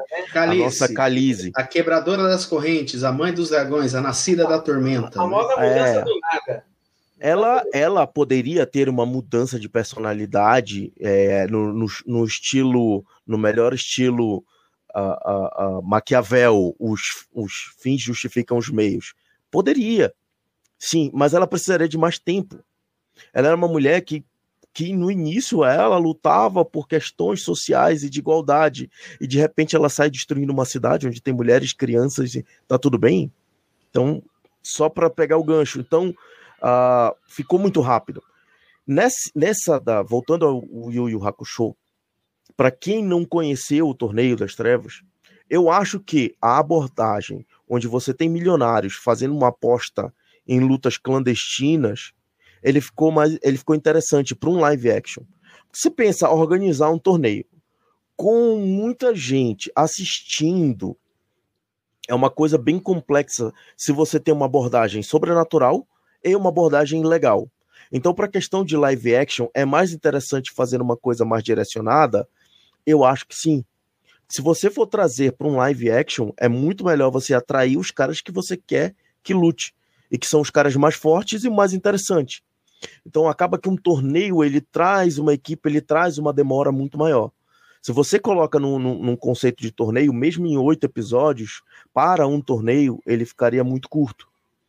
Mas para uma, uma, uma casa de apostas ilegal entre milionários que que querem apostar em coisas que normalmente não se está apostando, eu acho que ficou interessante nesse ponto. Mas poderia explicar um pouco mais da história. E eu acho que se botasse oito episódios, poderia trazer a parte mais drama, como foi o Éder citou, da, da, da mãe do, do, do Yusuke ser alcoólatra. Mais política, né? Do, da empresa do Sakyu, né? O Éder, Sakyu, Saku, como é que é o nome do personagem lá? Sakiu, isso. Sakiu, Sakiu, é Sakiu. Sakiu, uhum. isso. Eu achei que, eu acho que assim, eles poderiam estar tá trazendo, é, é igual, eu não vou dar spoiler, mas tipo, no anime, é, você tem essa sacada mais suja do torneio, entendeu? Tipo, principalmente no background do Toguro, porque que ele quis parar lá. Então, ou seja, tem toda uma sacada política, só que aquela história. Para nós, quando a gente assistiu, a gente não entendia muito essa sacada da corrupção e tal, do o que, que é por trás. Tipo, pô, imagina, né, o Gui, que criança, adolescente inocente, sabe? A gente não entendia desses paranauês como que a gente tem agora. Mas eu acredito que poderia dar esse, em oito episódios, um exemplo, adicionar esses dramas. É igual, é igual o Kadir falou, trazer é, o drama do alcoolismo para a mãe do Yusuke. É, trazer essa parte da corrupção é, daquele torneio. Pô, eu achei legal. É, tipo, e uma coisa assim que eu não tenho que reclamar é o mundo espiritual ali do Koema. Tipo, para mim, a parte, toda a parte ali, tranquilo. Mas eu acho que, para mim, assim, o que eu vejo é que é assim: se fosse para resolver em oito, mantém nessa vibe de 50 minutos cada episódio. Mas se fosse para trazer em sete, o que eu vejo é: eles quiseram trazer cinco episódios, contando uma história linear, mas eu acredito que eles poderiam. É, como que eu vou falar assim? Se quer trazer em cinco episódios, faz, sei lá, uma hora e vinte, uma hora e dez, uma hora e cinco cada episódio. Por quê? É, porque o que eu vejo é, é que eu gostei dessa, dessa sacada, um exemplo. Eles fazem um prólogo, cada prólogo você pode cronometrar aí. Cada prólogo tem 10, 15 minutos. E só depois sim você tem a anunciação do título, não sei o quê. E aí só depois sim cada episódio tem sua saga fechada. Mas o que eu vejo é, é que caso se eles quiserem fazer em cinco minutos, em cinco episódios, cara, faz uma hora, sei lá, uma hora e dez cada episódio, ou uma hora fechado. E aí, no último episódio, sei lá, tem uma hora e vinte. Por quê? Para você explorar todo esse contexto daquele torneio é, existir. É isso que é eu achei que, que falta, é? Que, assim, dentro, dentro do contexto do, da série do Yu Yu Hakusho aqui, tá tá bonitinha, cara. Não tem muito o que reclamar, entendeu? Dentro do contexto geral, é como se fosse assim, eles pegaram eles pegaram, criaram lá um universo, criaram um cenário, criaram várias coisas e deu prosseguimento adiante. E deu tudo certinho, sabe? Tá tudo amarradinho. Não tem nada assim que foge muito assim de uma de uma adaptação, né? Agora, quando a gente vem fazer comparações de adaptação, porque assim, uma coisa, a gente que é da fandom, a gente gosta de algumas coisas bem específicas, sabe? Tipo, algumas coisas assim que faz a diferença na hora que a gente está assistindo. Porque era, era interessante lá no anime, e aí passa a ser interessante na live action. Eu acho que, na minha opinião, o cenário urbano eu não gostei muito, porque o cenário urbano ele ele traz um pouco, sabe, de tudo bem, é pode ser até uma crítica fútil, mas é, traz um pouco de preguiça, cara. É como se os caras tivessem preguiça, porque assim, ó, para pensar, cenário urbano é um cenário parado. É um, algo que eles podem aproveitar, reaproveitar qualquer lugar e e colocar um, um, um pessoal lá para lutar, enfim, fazer o que eles quiserem. Mas assim, cara, eles perderam muito tempo fazendo um efeito especial para um personagem que, na minha opinião, não tem relevância no anime, que é aquele primeiro. É, é, caramba, como é o nome dos demônios lá? Aqui, o ó. Goki, que ele pega Goki? A, a esfera? É. é. Cara, Goki o Gok ele tem tanta presença de, de forte, de homem forte, quanto o Toguro teve. Só você ter noção, os caras investiram muito nele. Tipo assim, o CGI dele foi bacana aqui na live action. Mas lá no anime. CGI de Hellboy. Foi, mas tava, tava legal. Só que lá no anime eu, tava, eu eu não vi isso desse cara, mano. Esse cara não tem relevância lá no anime. Tipo, quem é esse cara no anime? Né? Não, mas aí eu. Não, não, calma, não, não. Aí você tô, quer confundir querendo... adaptação com reprodução, né, velho? Não, mas calma aí. Eu tô querendo. Não, não. Vamos pegar o maior exemplo. Se fosse essa linha aí, o Guardiões da Galáxia não teria um assim, sucesso quando gasta, quando gasta dinheiro em um cara irrelevante, você não investe em outras coisas que é mais relevante. É isso que eu tô querendo dizer. Não tô querendo dizer que foi ruim na live act. Foi bom.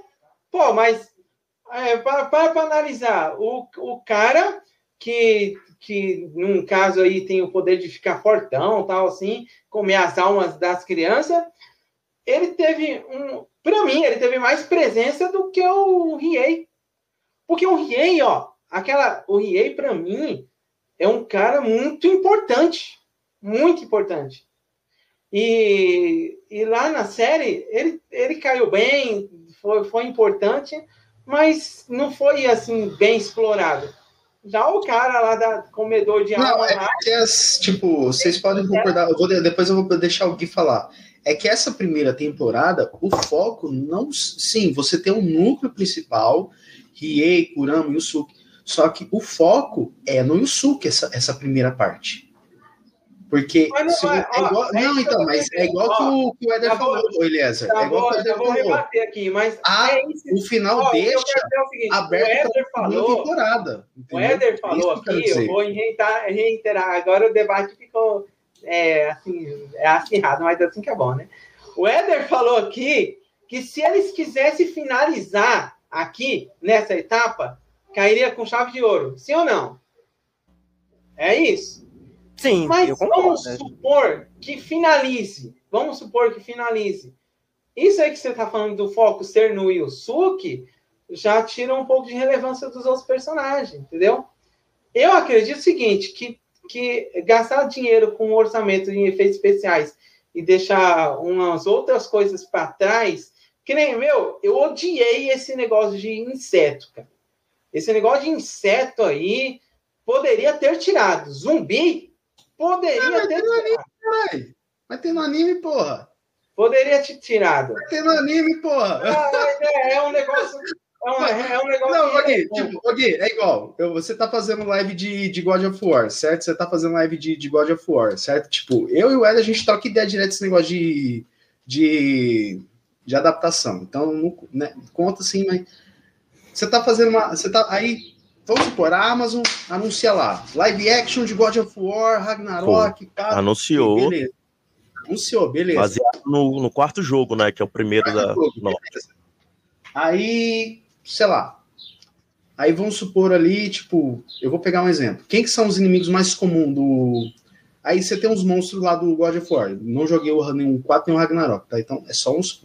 Aí você tem aqueles Minions lá que, tipo, é exagerado e bota na série. Você vai achar bom? Vou. Então, é porque é o material original. O anime também é desse jeito. Tem inseto pra caramba e monstro. Então, seja, não, é o material original. Olha, eu posso, eu, eu, posso dar uma opinião aqui pode, de quem tá um pouco fora do anime.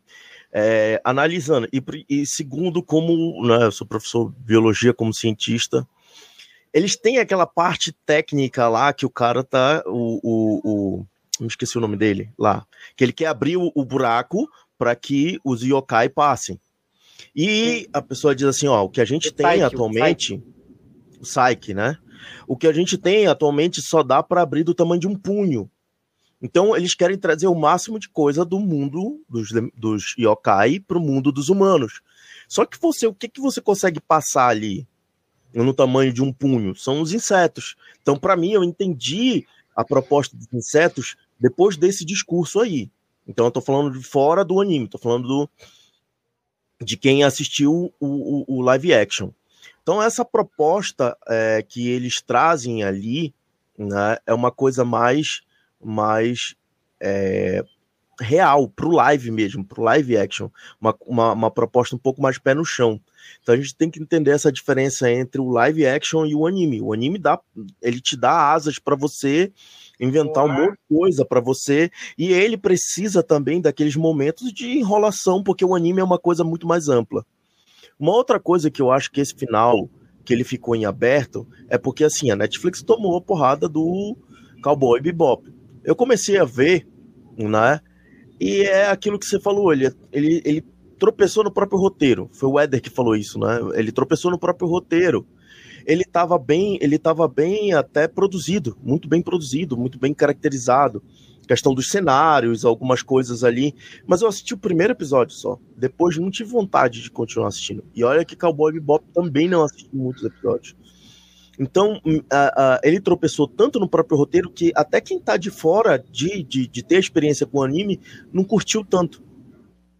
Já o, o Yu Yu Hakusho, ele, ele por si só, ele tem nesse live action um, sustento. Para quem não é fã ou para quem não conhece o anime, ele é um live action muito bom. Agora, a Netflix vai dizer assim, ó, eu vou deixar aqui em aberto. Se fizer sucesso, eu invisto. mais se não fizer sucesso, a gente deu um fechamento ali e, é. e, e por si só já deu para quem fã, para quem gostou. Mas eu acho que merece uma segunda temporada, com certeza. E aí ficar em aberto e dependendo do sucesso, eles vão trazer essa segunda temporada com certeza. É, o que eu só para assim. refutar com a Bob Bop, o que eu vejo é o que eu vejo assim. É, é uma coisa que eu fiquei com ranço mesmo, tipo, da, do, da, do live action de Cowboy Bebop. Cara, eu gostei muito do anime. É, cara, a parte ali do Spike, a cereja do bolo do anime é porque essa misteriosidade de conexão com os vilões. Chegou no live action, eles adaptaram de maneira crua a origem dele, que não ficou legal. Ele parece que ele perde sua originalidade. E é isso que eu senti falta. E o Yu Hakusho, eu vou ter que concordar com Éder. Tem horas ali que eu o roteiro perde a mão, entendeu? Eu vim do público genérico no Cowboys Bebop e que eu gostei da série, e não conseguir ver o anime? Se eu falar para vocês mas, dessa, mas, mas, tipo assim, visão. eu tenho uma coisa, eu tenho uma coisa para falar aqui. O, o Elias é o contrário. Porque você, você falou assim, você reclamou do Golk. O Golk no anime ou no mangá, se o senhor, o senhor aqui em cima não sabe, ele possui o artefato das trevas, que é aquele mesmo que ele pega. Então tem que dar importância pro cara. Como Ó, é eu vou falar o nome dos artefatos aqui da, das trevas, o Éder. Eu vou falar os nomes dos artefatos. Uhum. Você tem uhum. a Bola Gaki, que é o responsável por sugar as almas. Aí tá você tem isso, que tá com Golk, né? Que depois vai pro Yusuke, né? Aí você tem a Espada Coma, que, tipo assim, que ela, ela dá como se fosse um poder a mais e você convocar yokais pro seu lado. E o Espelho das Trevas, que ele que tá com o Riei, Aí você tem o espelho das trevas que concede ao portador o desejo que ele quiser, mas ele só pode fazer o pedido em noite de lua cheia. Mas se você pede um desejo, você tem uma consequência. É isso. É, o que tá Cara, ó, né? mas assim, mas, eu, tô, mas então, eu tô querendo dizer que não é. Eu não tô falando que eu achei que tudo caiu ruim. Eu tô falando para vocês que nos pontos negativos, eu coloco isso como negativo. Mas não significa que faz com que a série ou a adaptação seja ruim. Ao contrário, eu gostei demais. É, é uma é uma adaptação que para mim acertaram, entendeu? Mas coloca esses pontos, cara, de tempo de tela, de cinco episódios apenas, focar em um cara que, que é, é irrelevante. Mas, mas o Eliezer, não tem sentido. Assim, desculpa, mas não tem sentido que você tá falando. O cara aparece em 15 minutos do segundo episódio e depois desaparece, mano. Exatamente. A questão, mas presta atenção. De, de efeitos mano, especiais assim, CGI, gastos. Tipo assim, o cara é dos três camaradas, junto com o Riei do Kurama, que roubaram, roubaram os artefatos das trevas. Então o cara tem sua importância. Ele aparece no episódio 6 do anime. Do anime. Ele aparece no episódio 2 do, do live action. Beleza? Sendo ele o camarada que possui a esfera, ele tem que ter sua importância. Sendo que por exemplo, você fala que deram importância para ele, só que ele apareceu uns 10, 15 minutos da série e acabou. O cara acabou. sumiu. Então, tipo Mas, assim, a sua justificativa em relação à crítica do é não faz sentido, porque o cara sumiu. Gastou dinheiro, é isso que eu quero dizer, o, o, o Éder. Gastou dinheiro com CGI, gastou dinheiro com CGI, nenhum cara que só apareceu 15 minutos, que nem você tá falando, e não apareceu mais. Sim, é mas, mas, mas, ah, mas no anime é a mesma coisa, Eliezer. Tipo, e cita o. Tipo assim, exemplo, cita cadê lá, a importância dos olhos do olho do Riei? Cadê a importância? Pareceu uma vez. Não, tudo uma bem. Vez. Aí eu concordo com você. Sim, tudo bem. Aí você tem um ponto. Mas, por exemplo. Eu vou aproveitar a discussão aqui para comer, que eu ainda nem almocei. Fique à vontade aí, eu tô ouvindo, tô curtindo. Daqui a pouco eu comento também a minha parte aqui. O, por exemplo, o Golk, cara, ele tem a sua importância. É, assim, é, uma importância curta, jogada, ok, eu concordo. Nisso, beleza, é fato. Só que você não pode exatamente excluir o personagem dali, desse trio, que é do Rio, do Kurama e do Golk, que cada um tem um artefato das trevas, ele tem sua importância. É óbvio que o Golk poderia ter mais tempo de tela? Poderia. Só que não teve. E aí você teve que focar no Riei e no Kurama, que são os personagens que ficam ao lado de Yusuke futuramente. Que o Golk, ó. Golk acabou, entendeu? Morreu. Meu. Sei lá, o Koema, Koema fez lá um, uma, uma, magiazinha dele lá, que fique bem, sei lá. Então talvez eu me interpretei errado. Então não é que não deveria aparecer o Golk. Eles não deveriam gastar tanto dinheiro com esse cara. É isso que eu queria dizer. Eles gastaram dinheiro fazendo. Porque assim, ó, para pra pensar o tanto. Fizeram um CGI de Hellboy nele. Cara, você pode falar que foi CGI, CGI de Hellboy, mas, cara, teve bastante cena dele lá atrás do, do Yusuke, batendo no Yusuke e, e fazendo um monte de coisa assim, que, assim, não precisava, cara. Não precisava. Olha, ó, deixa, de, deixa, deixa eu contextualizar para quem tá de fora aqui, Eliezer. Você diz que não precisava, mas analisa. Foi a primeira luta do, do, do, do Yusuke que ele encarou um yokai valendo. E que ele percebeu que ele não tinha ainda total habilidades. E com isso, daí ele partiu para um treinamento. Então, a importância disso é para ele entender ali o que é, onde ele estava se metendo, né? E ele foi pelo impulso de salvar as crianças e tudo mais, mas ele precisava. E em luta, o, eles investiram bastante. Então, para a pessoa que vê de fora, a, a importância dele foi para justamente é, é, até essa mudança, esse plot twist na postura de Yusuke para ele entender qual era a responsabilidade dele como detetive detetive espiritual, é, para ele poder enfrentar né, essa, essas criaturas e entender que não era simplesmente na força do punho dele que ele ia conseguir fazer isso, que ele precisaria e até o poder espiritual dele treinar. Então, Não, ele, ele foi necessário para isso. E para uma luta, que foi a primeira luta, assim, eu acho que mais importante, eu acho que, que ele, ele realmente ele foi necessário para mostrar o tipo de é, força. Esse é o CGI que o Eliezer tá reclamando aí, ó.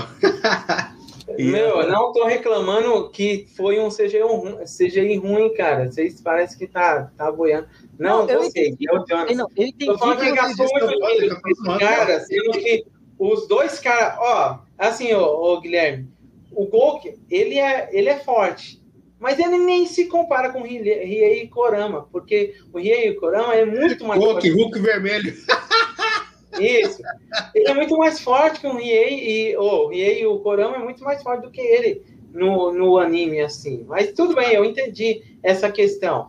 Mas tô querendo dizer assim que gastou dinheiro com ele e eu senti falta de muitas coisas. Por exemplo, o Riei, cara, eu, eu não sei lá, mano, não consegui comprar a ideia do plot dele.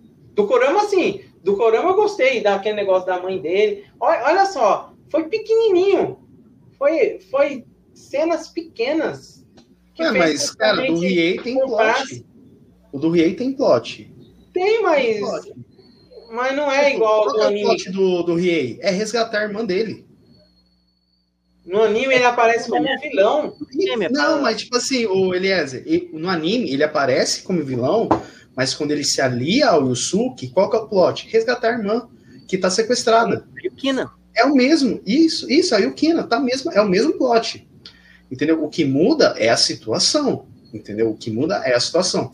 Ao invés de, tipo, ele, eles, todo mundo ali, eles são forçados a ir para aquele torneio das trevas, certo? Todo mundo ali é forçado. A diferença é, é que é o seguinte, o Rie, a proposta, entendi do live action, é ele ser um cara misterioso. Por que, que ele é misterioso? Porra, não sei o que. Isso eu entendi.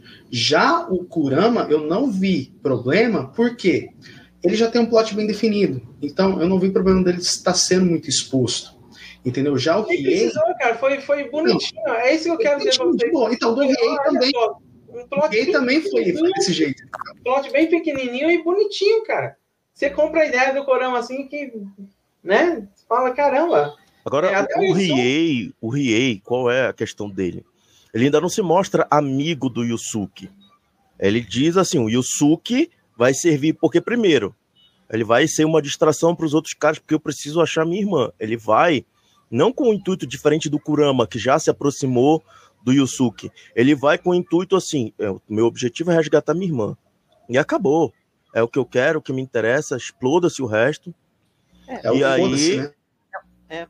E, e é, eu não tô... posso esse determinado tipo de palavra, porque tem é criança aqui. Mas é isso, né? Mas é, é aquela coisa, aí. E ele justamente pega esse papel misterioso. E na primeira luta dele, que ele pega o Bui, ele aprende que ele não é tão poderoso sim. E ele vai. Eu acredito que o plot twist é ao longo que, se tiver uma próxima temporada, ele entender que ele não tem força suficiente sozinho para enfrentar os desafios. Então, ele deixou um plot incompleto, mas, mas, mas incompleto para uma, uma mudança em trabalhar em equipe. É que, é que porque, assim, o... lógico, nas... se tiver uma segunda temporada, isso vai explicar. Isso vai, vai... explicar. É igual, o, é igual. O que a gente não viu muito é o quê? Pô, por que o Toguro foi, foi enfrentar a Genkai? Tem um plot, mas tipo assim. Só que isso é explicado na, na em episódios seguintes de até onde foi adaptado. É, é, igual. Então, ou seja, tem muita coisa aqui, ô Guilherme, que a gente não pode dar spoiler. Porque, ou seja, oh. é onde até a Netflix adaptou, entendeu? Mas. Então, então Pode falar. É, assim, então, então, tipo assim, sobre a história da Genkai com o Toguro, o irmão mais velho lá do Toguro, o. Esqueci o nome dele, que é dela pelo Clécio, ele explica mais ou menos, né? Ele explica mais ou menos, porque ele fala Elder que. Porque é, a Genkai, é, é, até mostra aqueles hologramas na mão dele, no último episódio. Isso. Ele, ele, ele, explica, assim, ele explica, assim, não aprofundadamente, mas ele explica de uma maneira que todo mundo que assistir vai entender. Que é o quê? Que o Toguro e a Genkai já se conhecem há mais de 50 anos, há muito tempo. Emociona a foto, né? O exatamente. O Toguro, ele buscava o, a juventude eterna. Ele queria ficar jovem para sempre, coisa que a Genkai discordava. Por isso houve a cisão. Isso aqui não é spoiler para ninguém, porque Assim, claro, é uma, uma parte com spoilers, obviamente, mas eu me refiro. Mas é visível, esse... né, Eder? Porque ele, ele é, mostra a foto dela e dele Isso. jovem, e ele continua jovem e ela tá velha. É, exatamente, mas o, o, irmão explica, né? Ele chega lá e explica, né, no, na parte final. Ah, quando, quando isso descobre que a Genkai morreu pelas mãos do Toguro, que ele se explode lá e, e derrota o Toguro, né, na, naquela situação toda. É, então, tipo assim ele fala: Ah, vocês não sabem o que aconteceu com a Genkai? Então vou explicar para vocês o que aconteceu. Aí ela fala que aconteceu e que estão passando. Ele explica na visão dele, né? Então, não Oi? explica. A, ele, ele explica na visão dele. Sim, não, sim, uh, mas assim, Todo... é, é, é basicamente a história de ambos, né? Até no, no, lá no final do, do, episódio mostra, né? Quando eu falei daquela situação do Toguro conversando com a Genkai, que eu não vou dar spoilers, porque se uma segunda temporada vai dar a entender o que vai acontecer ali, naquele momento, naquela situação, Genkai, meu Deus do céu. Ó, só para explicar mais ou menos para quem não tá entendendo o lance do Toguro. Assim, o Toguro, ele era um cara importante, que dá para entender que ele tinha seguidores, mas em um sem dar muitos spoilers, mas que em um ponto ele se tornou um yokai, por isso que ele não envelheceu. É esse que é o, o exemplo do Toguro. É, mas ambos... dele. Eles eram muito amigos, muito próximos. Eles eram amigos, certo? Só que em um ponto o Toguro decidiu virar yokai. Esse é o Porque que Genkai não concordava em uhum. relação às maneiras que, nas quais ele fazia aquilo tudo, né? E aquela, aquela referência da Genkai jovem, oh, meu Deus do céu, que, que maravilhoso, né? No final lá, Genkai mostrando jovem lá. Muito Nossa, maneiro, cara. Maravilhoso. Eu achei foda. E, tipo, e no anime, ela é uma criança, né, cara? O Eder. O, ela. É, no, ela cara, é uma criança. É, ela, no anime, ela, é, era? ela é uma criança, tipo. É porque assim, a Netflix. É que, na, é que na Netflix, né, eles quiseram é, agradar mais o público geral, né? Por exemplo, é, botou mais jovens de 20 e poucos é, anos, talvez, né? 20 e poucos anos e tudo é. mais, o Gui. Porque assim, no anime, o Guilherme, a, a Genkai, ela é uma jovenzinha, tipo, 12, 13 anos, sabe? E no anime colocaram mais, tipo, de 20 anos e tal. Mas isso aí, tranquilo, dá pra...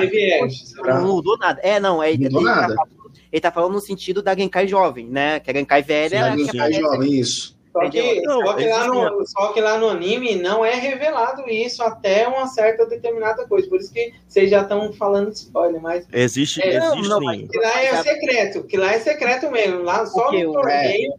Ó, porque assim, ó, ó, ó, Guilherme, só pra você ver o que, que mudou um pouco. O que mudou. A Genkai no anime participa do torneio. Ela não é, ela não enfrenta o Toguro individual. No anime, ela enfrenta o Toguro no torneio, porque ela faz parte do time Uranesh, né? E aí, quando vai revelar a identidade secreta dela, que aí é secreto, é um spoiler do anime, mas depois eu paro por aí. Mas quando vai enfrentar a identidade secreta da Genkai, ela não é uma velha como ela sempre se mostrou. É que nem uma essencial lá do, do Cavaleiro Zodíaco. Ela é uma jovem. Ela é uma jovenzinha é, bem, bem forte, porque era é como se ela tivesse é, guardando energia para ficar mais forte. Aquele corpo dela velho lá é como se fosse algo para quando ela liberasse, quando ela liberasse, ela ia liberar o verdadeiro poder dela, mais jovem. Igual o mestre ancião, né? Igual o mestre ancião, isso. É isso. O, o plot é bem parecido. É. E na série, na série só teve um outro tipo de referência, né? Mostrou ela jovem sim, mas em um outro plano, né? Enfim. Sim, sim. Sim. Mas, mas ela de fato, de fato na live action ela era velha mesmo. apesar, apesar de é porque tu me coçando, não vou falar isso. Apesar de que a gente vai para uma Segura. Não, não, não fala não, João, pode ficar tranquilo. Mas ele vai para vai, ele vai para um caminho, se tiver sendo temporada que eu espero que tenha, que esse plot do Treino das Trevas, que tem um acontecimento muito importante ali, vai se desdobrar ali, na Genkai. Que a gente vai, se tiver, espero que tenha a segunda temporada para poder explicar a situação, entendeu? Mas. É, assim tipo, como Toguro. Exato. Ah, é, só que a, o, o, a Eria que tá. O Toguro gente... foi adiantado, é isso que, é, é isso que eu ia falar. A, a outra, outra mudança, Guilherme. É, a cena que o Toguro vai começar a lutar no Torneio das Trevas é, é praticamente no outro plano, porque nesse plano aí, na, na, no anime, nesse é só o plot seria só dos quatro Yonkai lá, que seria é quatro é, é três. O que do, do Toguro? Não, é, tô falando assim, o primeiro plot do anime é do Riei, do Korama e do do, do Goki. Do Goki. Do, Mas assim, no mundo no mundo urbano. É Sim. eles. Lá no anime, no mundo urbano, é eles. O do Toguro seria a outra parte que foi adiantada. Que eles trouxeram agora, já de cara, mas lá no anime seria essa, pra, essa próxima parte aí. Mas. É eles basicamente. Assim, basicamente o que eles fizeram? O primeiro episódio de introdução ao Yusuke, o mundo espiritual, ao episódio 2 e 3, ele adapta basicamente 25 capítulos do, do mangá, que é a saga do, do, da saga do detetive espiritual. E os dois últimos episódios ele pega do 26 ao 52, que é a 26 episódios que suscitaram em dois episódios, que é a saga da Ilha das Trevas, né? Que, assim, se a galera tá com esperança de que, ah, numa segunda temporada vai ter o Torneio das Trevas, galera, esquece. É, já foi adiantado. Já, já, já foi ó, adiantado, acabou, acabou, finalizou. Não tem mais. Aquilo foi finalizou. o torneio, o torneio das trevas. E cadê? Aqui, ó, agora tá certo. Entre aspas. Acabou, não tem mais. Se, se, não ah, o próximo torneio das trevas que não vai ter, não. Não, não vai ter. Se a galera tá esperando o que vai ter um torneio das trevas, não vai ter. Esquece, galera. Aquilo é. foi ali, aquilo que aconteceu foi uma basica, basicamente torneio das trevas. Era o muito plot, né, principal. É, é, foi. é isso aí. Exato. Foi muito resumido? Foi. Isso aí acho que todo mundo concorda aqui. Mas é, é, é esquece o torneio das trevas. E aí, a partir desse episódio 53, amigo, Aí vem uma nova saga que eu acredito que uma segunda temporada, acho que mais duas temporadas eles conseguem encerrar o, a adaptação. Dois, uma e duas, meia.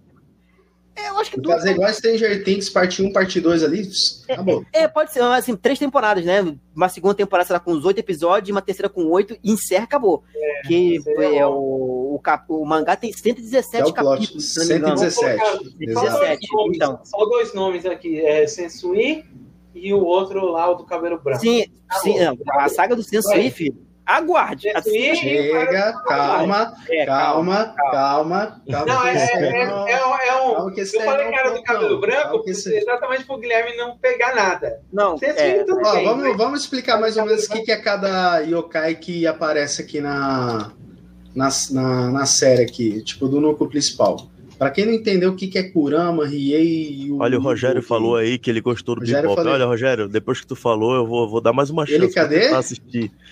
Ó, eu gostei aqui. do demais Cowboy Bebop, mas não conheço material original. Pô, ô, ô Rogério, aí você quebra nós aí. Você indica tanto anime aí pra nós, aí depois você. É, coloral. Não, mas, cara, o Kurama. É, o Kurama a, Buma, assim, a, Buma, a Buma, né, é. do, do a Buma Ó, do... Só para explicar mais ou menos o que são os yokais que é aparecem ali juntamente com na tribo ali, Riei, não sei o quê. O, para quem. De humanos, tá? É só quem? Riei, ou Riei não. Caralho, pra você ver como que eu tô puto. Como se eu tô confuso. Humano só. Yusuke e, e Kuabra. São só os humanos. Yokais. Goki, Kurama e Riei. Certo? Goki, ele é um yokai que ele pode meio que se transformar. Até isso que é onde eu entendi do, do anime. Metamorfo, tá? né? Ele Metamorfo, é um... isso. Metamorfo. Kurama, ele é um yokai que, assim, que numa batalha contra os outros yokais, que, tipo, tem muito ponto que ele discordou, ele saiu ferido. Mas ele possuiu uma criança. Pronto, ele possuiu uma criança e teve aquela forma humana lá, certo, Guilherme? Esse que é o, o plot principal do, do, do até onde a série adaptou. O Riei, ele é um yokai mais especial, certo? Que até agora eu não posso explicar o que é o Riei, porque dá para entender que ele é um yokai mais especial e que, digamos que dá para entender que ele é um yokai mais, tipo, renegado e que é só vingança. Basicamente, esse é o Riei. Mas por que, que eu não expliquei muito, Guilherme? Porque aí vão ser spoilers do anime, aí é muito plot que a gente precisa é, de uma segunda temporada. Ô, ô Éder, agora, agora só para só pra ver se você concorda ou não. Você não acha que faltou explorar um pouquinho mais sobre o, o Kurama? Aquela parte da raposa, cara? Que ficou linda, ficou linda. Mas linda. ficou rápida. Não, mas ó, eu vou, vou, vou só para explicar. Vamos comentar as lutas do, do torneio da, das trevas. Vamos lá. Primeira ah, luta. Aí, Kurama versus Karazo. Eu luta queria saber o que, que vocês o que, que vocês acharam da, da luta aí? Linda. Para mim foi linda. assim, opinião bem rápida e sucinta. Para mim, melhor batalha, até melhor que Yusuke versus Toguro. Melhor. Melhor. No sentido de. Que, não, ficou linda. Ficou linda. Motivação, é, é, batalha e a transformação do Kurama. Linda, linda. O, o, o, o Kurama, assim, a gente não pode. Assim, a gente. O, o Kurama é, é, como se fosse uma espécie, assim, um, um homem com aspectos andrógenos. Assim como era o Afrodite de Peixes em Cabelo do Zodíaco, o, o Mishi também, o Mishi lá também, o Cabelo de Prata em Cabelo do Zodíaco também era assim, que é um homem com aspectos femininos.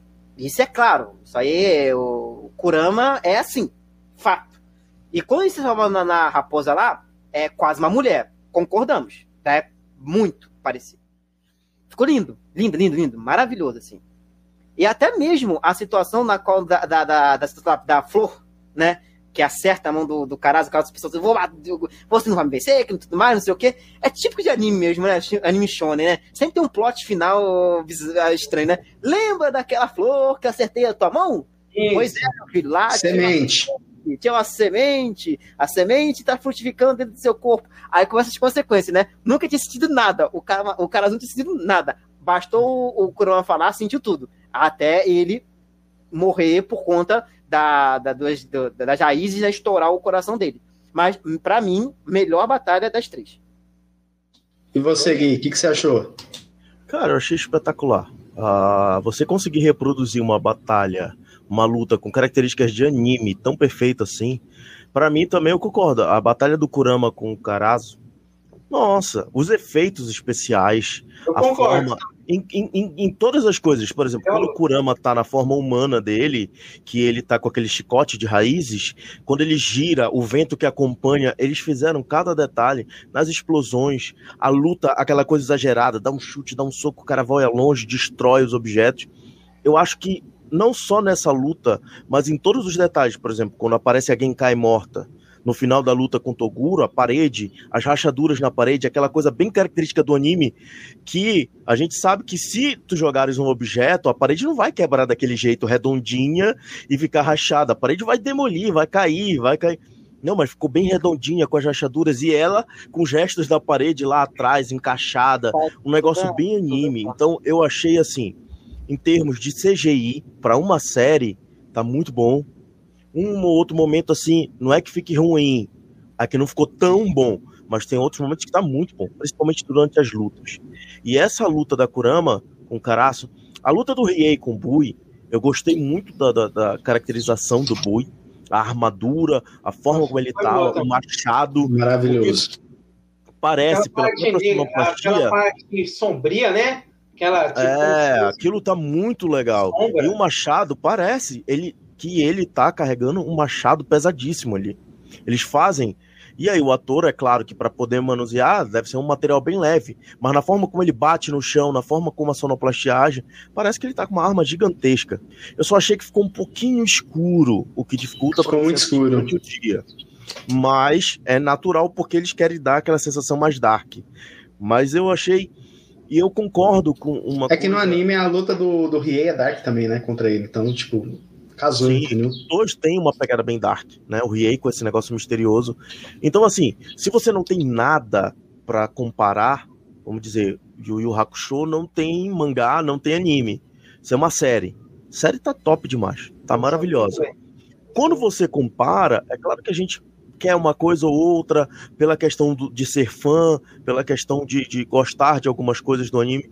Outras adaptações eu achei interessante. Uma, ainda voltando à questão dos insetos, a gente sabe que o atropelamento do, do Yusuke, ele foi um atropelamento, é um cara que estava com uma mulher curtindo ali, provavelmente bebendo, e que é uma coisa que eu acho que eles trazem muito sobre o alcoolismo na série. O cara tava bebendo e o cara sai desesperado. Dessa vez eles fizeram um cara tomado por um, por um inseto lá, um yokai. inseto, um inseto yokai. E faz muito mais sentido porque quando eles vêm dizer que a morte do Yusuke não era para ter ocorrido, faz muito mais sentido, por quê? Porque não era para o inseto interferiu naquele motorista e aquele motorista avançou em cima das pessoas e acabou que o Yusuke, para salvar o garotinho, morreu. Mas a morte dele não era e esperada. Você comentou um ponto importante, até mesmo na apresentação dos personagens do, do Quabra. Uma coisa assim que eu gostei muito, que não apresentou no anime, é que assim, em pontos ali, tipo, no Japão, em, o bullying, ele é mais pesado no, nesses países aí. Sim. E, sabe, eu gostei muito, tipo, é igual, quando o Cobra, ele é apresentado, ele tá no meio desse bullying. E sabe, e tem que ter alguma coisa para salvar ele, e quem que é o salvador desse bullying? O Yusuko é Coabra. Então é uma coisa que eu gostei muito dessa adaptação de, de apresentar esse background. É isso que eu só queria dar um ressalva mesmo. Legal, o que apresentou ficou muito legal. Não, não achei problema, ficou muito legal. Eu gostei. Até, até mesmo no quando tem a questão mesmo do, da morte do Yusuke, né? Que, que ele fala assim: Eu não quero voltar porque ninguém vai se importar comigo, né? Não, ninguém se importa comigo, vou morrer, quem que vai ligar para mim? Porque ele é um delinquente que ele achava que ninguém ligava para ele. Aí tem a mãe dele que liga, a Keiko, que é a garota que, ele, que ela gosta dele, né? E tudo mais. E tem aquele garoto o garoto que ele salvou lá atrás, lá, que ele, o cara que pegou o dinheiro dele, que ele queria botar uma oferenda pra ele lá, alguma coisa assim, né? Alguma coisa do tipo. Aí os caras vão lá roubar, o Coabra vem, tenta defender, né? E fala assim: por que você se foi, que não sei o que e tudo mais. Você vê as relações humanas, né?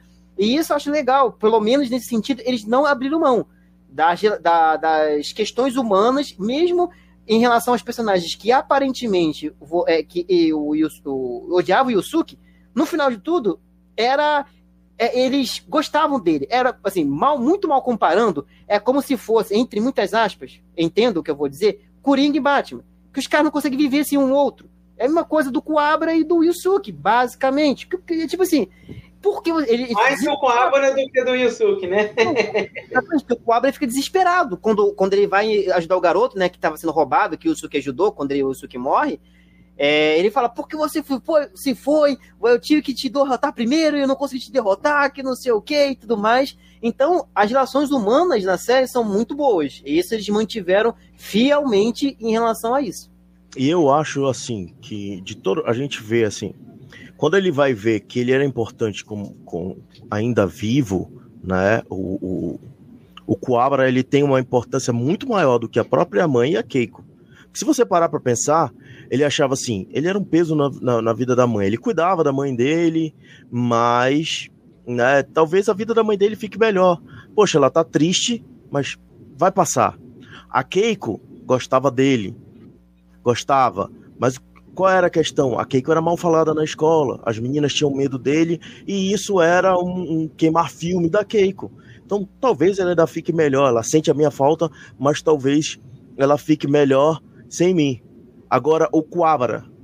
Pô, aquele cara que vivia puxando briga para mim, que importância eu tenho na vida dele?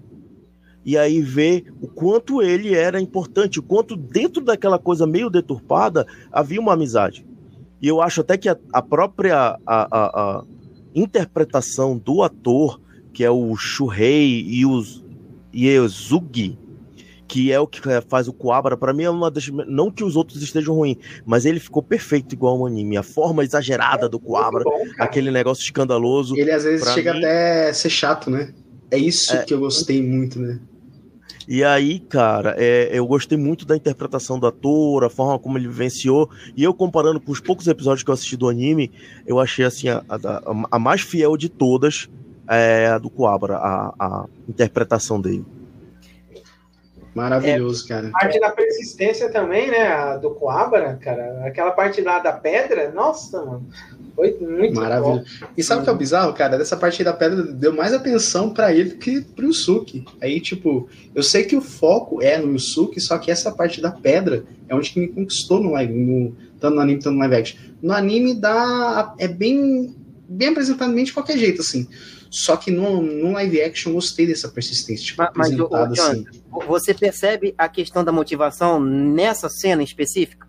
Quando o, o, o Coabra ele consegue quebrar a pedra, foi quando o Yusuke não conseguiu ficar o tempo que a Genkai pediu para ele para ficar lá naquele dedinho lá. Horas, e a partir horas, daquilo ali, a partir daquilo ali, horas. o consegue, o Cobra consegue que, rachar a pedra com aquela espada que ele invoca o Yusuke tem a coragem, a, a, o poder necessário, o, o, a, o vigor necessário para ficar com a ponta dentro lá. Aí a Genkai chega lá, ah, você tá treinando ali? Aí a Botan fala lá, e já tá treinando já desde ontem à noite, que não sei o que e tudo mais. Então, tipo assim, você percebe que um complementa o outro e um ajuda o outro a melhorar, sabe? E, e é, um precisa do outro. Até mesmo na, na luta final ali contra o Toguro, né? Que, tipo, é assim, o Toguro que dá para entender na série, tá? Eu sei que no live action há outras motivações que a gente não pode falar aqui, uhum. mas que o, quando o Toguro fala assim, o Yusuke ele tem mais potencial de ser mais forte que eu, ainda pelo que dá para entender é que o Yusuke a persistência dele para querer melhorar algo é que ele tem que ser competitivo. É isso que motiva mais ele, tanto que quando ele vai enfrentar o Toguro, tipo, e, tipo, e ele arranja força assim do nada, é muito exagero, mas eu entendo a persona do Yusuke, é que ele tem que ser competitivo, senão ele não vai pra frente. Mas a motivação dele ali foi quando ele descobriu que a Genkai morreu. Né? Que, exato, o, exato. que o irmão dele provoca ai, o Yusuke, ah, o, irmão ah, dele fala, ai. né? Porque não sabia, e o Koema e a Botan não contaram. Falando, ah, não, eles já sabiam que a Genkai tinha partido, tinha morrido pelas mãos do Toguro, é, não é à toa que é, quando a Genkai termina o treinamento dele, ela sente que o Toguro está vindo para lá, e ele, ela fala assim, olha, é assim, vão, né? Acabou o treino, acabou, não, e vão. Porque ela sente que uma presença está vindo. E ela sente que é alguém poderoso, para ir até ela lá. E aí era o Toguro que acabou assassinando ela. Então, é, é, é, as situações ali, é claro que existe o um exagero em relação à motivação. Pô, a pessoa morreu, você se motiva para derrotar. Isso é clássico de Shonen fato, né? Isso é típico de Shonen.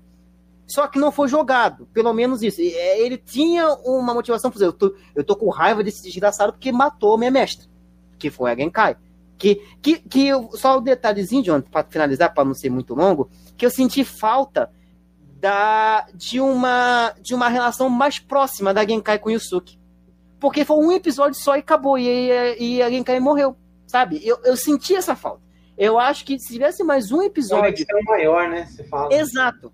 Por exemplo. Pra, ou seja, para ele se sentir tão impactado, deveria ter um pouco mais de Exatamente, exatamente. Entendeu? E é assim, não que não tenha o impacto. Não que não funcionou, mas, mas poderia faltou isso. Exatamente. Então, eu acho que teria, por isso que eu falei que um, um, pouco mais de episódio também daria um tempo mais de apreciação da Genkai em relação ao Yusuke. Tem até aquela coisa que ele também no anime fala, né? Ah, sua velha, né? Sua velha chata, sua velha enjoada, que tem no anime tem também no, no live action, né? Então, eu sentia uma falta disso. Mas, assim, não que isso comprometa, de uma maneira geral, a, a, é, a Genkai, que é uma passagem maravilhosa.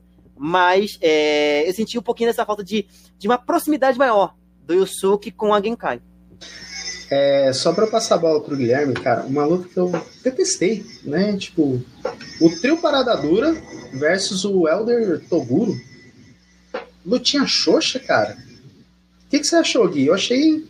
Ó, Yukina, Keiko e Coabara.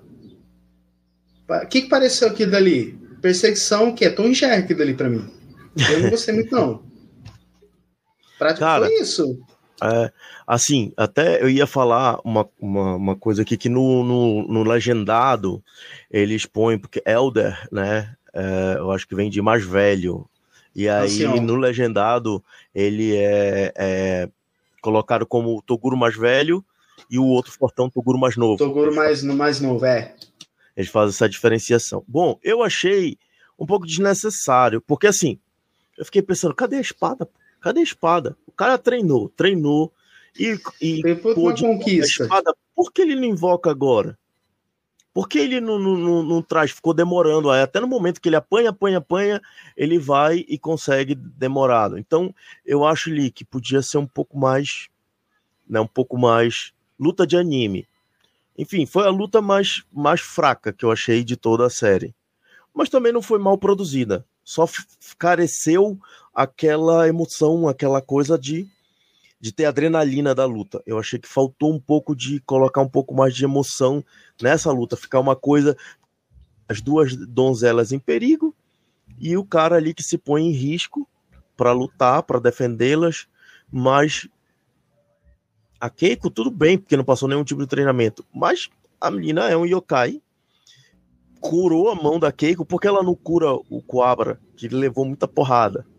Né? Eu fiquei perguntando, por que ela não põe a mão assim e dá uma recuperada nele? O estilo, estilo para quem assiste Black Clover, sai a magia lá de recuperação. Ela deu pelo menos uma recuperada. O cara todo fumado, todo quebrado ali, todo torto, aí bota a espada. Em relação a três, Yogi, eu não gostei muito da, da irmã do, do Riei, não, da, dessa menina aí. Ela achei ela xoxa. A atriz, né? A personalidade dela muito é muito aquela como é, como é que aquelas menininhas lá do que a gente não curte muito em anime shonen, é tipo essas bobinhas que nem, que nem a do Naruto lá que fica toda hora lá. Ah, a, a... Renata. Renata. Não, assim, é muita personalidade, assim, de inocentinha e tal. E eu concordo, eu concordo com o Gui, assim, pô, tudo bem. Mas, peraí, mano, mas, mas aí não, peraí, vamos lá, vamos entender uma coisa contigo.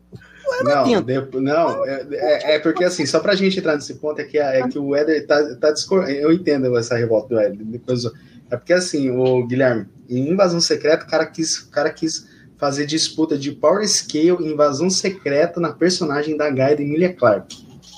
Tipo, sem necessidade nenhuma, porque foi um negócio tirado do do nada, sabe? Mas eu, tudo bem, eu entendo essa revolta do, do aí.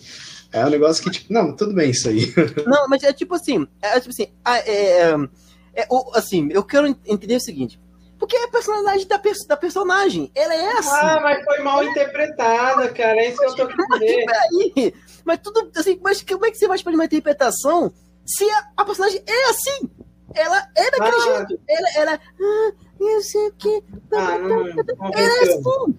Você não, não pode ela não é proativa, né? Ela é, é muito medrosa. Eu tô, eu tô concordando com o Guilherme e tô justificando exatamente aquilo que ele falou. Mas sabe, Por que ela não fez isso? Tal, tal. Mas sabe é o seguinte, ela, ela é xoxinha. Já o Eliane tá querendo uma negro interpretando a Yukina. É isso. Mas Yukina sendo interpretada pra Fernanda de Montenegro. Pô, não dá, né? Não, não combina, pô. Tem que ser uma atriz que, né, assim, faça os trejeitos de uma personagem que é assim, ela é daquele jeito, mansa, tranquila e tudo mais. Ela não, não é esbraveja, não é igual a Sakura, quando fica por conta quando dá um socão na cara dele. Não, não era é assim. Era serena, calma, tranquila. Entendeu? Falou ah, meu rei, né? Oi? Convencional. fica tranquilo é. aí. Convencional. pois é. Eu, eu tava só complementando assim, eu não sei quanto a, a, personagem e a interpretação da atriz, mas eu assim, da personagem, para quem vê de fora, a gente queria que ela, oh, as lágrimas dela gera aqueles cristais, ela deve ter algum poder, o que, que ela pode fazer? Ela já curou a mão da menina, então ela podia ser mais proativa. Mas se a personagem é assim, né, poderiam ter feito pelo menos o Coabra chamar a espada mais cedo, né? Demorou muito a, a chamar e a reagir. Mas eu acho que tem um pouco daquele drama e, da luta de anime, que toda luta de anime o cara demora. Olha a própria Kurama. Só foi revelar o negócio da semente quando tava no chão, toda quebrada. Isso é típico de luta de anime. E faz parte, né? Mas eu achei realmente, em termos de luta, não totalmente ruim, mas de todas as lutas, eu essa do Coabra com, com o Toguro. A mais fraca delas, né? É mais fraca. Mas, mas não é ruim, não. Eu não achei ruim, não. O Toguro, esse Toguro mais velho, o Elder Toguro, uh, cara, os efeitos que fazem nele de poder tá muito top. Ele subindo tá ali na parede, bom. a transformação do corpo quando o Coabra acerta ele com cano e o corpo dele mudando. Eu achei assim, para uma série, a Netflix até investiu bem nos efeitos especiais. O eu, não tá achei, tá muito bom. eu não achei ruim por causa disso, porque além de investir em efeitos, a gente via que ele tava brincando com eles. Ele não estava tendo dificuldade com eles, ele estava brincando com os três. Tanto que ele deixava o Coabra acertar ele e depois ele se recuperava e falava: Te enganei. Tipo assim, ele, ele tava brincando com os caras assim. Não é que ele tava tendo dificuldade de enfrentar três pessoas, não, porque isso aí não, não é não. nem evidente. Ele tava só. Ele, ele tem o poder da regeneração, né? O poder dele é regenerar. Qualquer. Ele, ele é basicamente assim, o Guilherme. Guilherme, o Jonathan, o Elias sabe? Ele é tipo ele se recupera em qualquer parte do corpo. Uma cabeça que rasgada, ele vai se recuperar. Um membro partido, ele vai regenerar. Ele é basicamente tem os poderes do Deadpool. Basicamente, ele, ele se regenera em qualquer parte do corpo dele cortada, entendeu? Eu ia falar um, um negócio aqui sobre ele, mas aí. Eu ia falar um negócio sobre ele aqui, mas aí vão ser spoilers do anime. Ah, posso entregar aqui. Sim, sim, sim, sim. Sabemos o Eder já. É. Sim. Então, não pode, é um, não, é um, é um melhor... evento que ocorre não, aí. Melhor nem falar, não, Jonathan. Eu, eu não vou falar, porque aí vão ser spoilers, né? Porque é. eu não posso entregar o enredo aí. que. Mas vocês Até acham o Gui também não assistiu, né? O último episódio, né? Então, deixa Isso. a surpresa pra ele eu poder assistir. o finalzinho, cara. Eu comecei a assistir, então, assisti, eu acho que até a metade. Então, tem uma coisa que acontece no final, a gente nem vai falar aqui porque é um baita spoiler, mas então a gente nem vai falar aqui porque estragaria a experiência. Estragarei a experiência. Tipo, é um plot, tipo assim, você fala, cara, o que, que é isso, mano, que aconteceu? É isso Mas, que, né? né? Que é o plot principal sobre os Toguros. Sim, que eu não sim. posso revelar é, agora. Gente, o Projeto falou assim, um comentário que a gente está falando do Kurama aqui, que ele falou, personagens andrógenos, eles são criados para agradar mais o público feminino asiático. Aqui no ocidente, que o povo é muito preconceituoso para entender. E isso é verdade. Não, é, um, Aí, um, pouco do que, é. o, que o Eliezer estava falando em relação à cultura. Por exemplo, outro dia eu estava assistindo com meus filhos uh, aquele Rei Macaco da Netflix, um anime. E aí, quando você vai assistir dublado, por exemplo, o Rei Macaco diz que vai pro inferno. Só que não, não, não existe na, na, na, cultura chinesa um inferno como o nosso. Na verdade, é o submundo do julgamento. Lá no submundo é que vai ser decidido se a alma vai para um descanso ou vai para ser né, castigada. Então, quando ele diz que ele vai para o submundo, ele vai no lugar, se você assistir ele legendado. E aí, ele falou que ia pro inferno, não sei o que, vai pro inferno, a menina vai me seguir pro inferno. A, minha esposa virou, tá assistindo isso com as crianças? Que negócio é esse de inferno? Então, às vezes, aí eu fui explicar para ela sobre o desenho, eu falei, não, isso aí é uma, um equívoco da dublagem. Acabou dublando para um brasileiro e acabou ficando trazendo para nossa cultura. Mas às vezes a falta de entendimento da cultura do outro, que é um pouco disso que o Rogério está falando, gera esse preconceito. Né? O, o, os personagens andrógenos eles estão muito presentes nos animes e na cultura, e lá é, é uma coisa. Tanto que na, na dublagem, isso, na própria cultura, uh, uh, em outras culturas também você aparece ou personagens andrógenos ou personagens de sexualidade fluida, como por exemplo o próprio Loki. O Loki, na mitologia, ele chegou a engravidar, ele teve filhos por ele se transformar, ele tem a capacidade de se transformar. Então o Loki teria uma sexualidade, não é nem bissexual, ele tem uma sexualidade fluida. Que até na série, na primeira temporada, ele fala naquela conversa com a, com a, com a versão mulher dele, a, a, a Sylvie. Sylvie, ele fala que já tinha tirado umas princesas e uns príncipes também. Então é a primeira referência na TV que ele ah, fala. Até mesmo na, naquele documento lá que aparece, gênero tipo, fluido lá.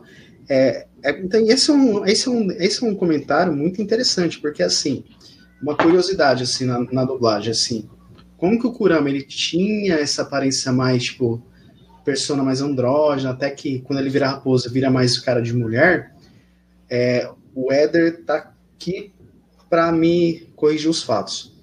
Eu vi uma entrevista do dublador do Kurama, o Duda, o Duda Ribeiro, né, lá no canal do Desfoque Podcast, que é o do canal Cláudio do dublador do. Isso, do Cláudio Galvão, dublador do Pat Donut, que ele deu entrevista que quando o Kurama chegou para esse do, do anime, do Yu Hakusho, ele tinha dado uma proposta para ele de, de ele ser um personagem é, andrógeno, tanto que nos testes fizeram um teste com dublador homem e dublador e, e é, com dublador homem e dublador mulher.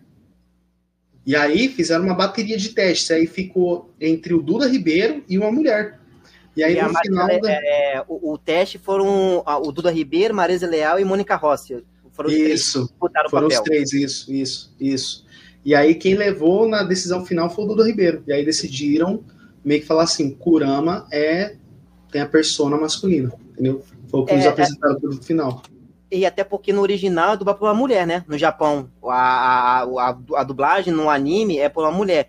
E, e, não à toa, se você perceber, tanto no anime quanto no live action, o Duda, o Duda tem uma voz empoderada, né? Grossa, né? Ele bota mais embaixo.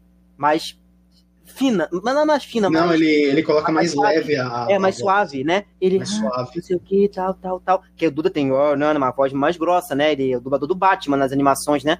Então, ele bota mais, mais baixa, né? Mais, mais, ah, mais. Não é mais fina, né? Mais, mais baixa, né? Em relação a isso e dá ele, uma. Ele dá uma. Ele coloca a voz na Suavizada.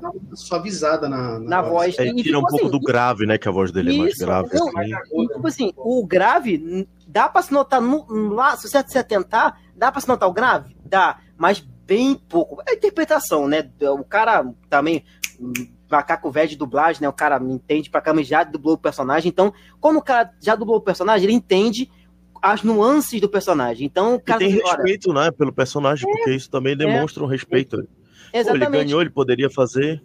É, entendeu? Uh, uma dublagem um pouco mais máscula, é. é mas entendeu? aí ele tá O personagem pede personagem. isso, né? O personagem pede que ele tenha uma voz mais, mais suave. E é muito comum isso no Japão, né? Olha, o, o, Luffy é dublado por mulher, o Goku é dublado por mulher, Naruto é dublado por mulher. Sim. E é uma coisa assim que eu, a gente deve tá... naturalizar, mas infelizmente Sim. ainda tem muito preconceito. Sim. E se país, você parar pensar, e se você parar pra pensar também, se você remeter, assim, saindo um pouquinho da situação, do próprio Mish de Lagarto, como a gente estava falando de Cavaleiro do Zodíaco, que é um personagem andrógeno, e o Afrodite de Peixes, que é um personagem andrógeno, ambos os personagens, o, o Mish é dublado pelo Marcelo Campos, né?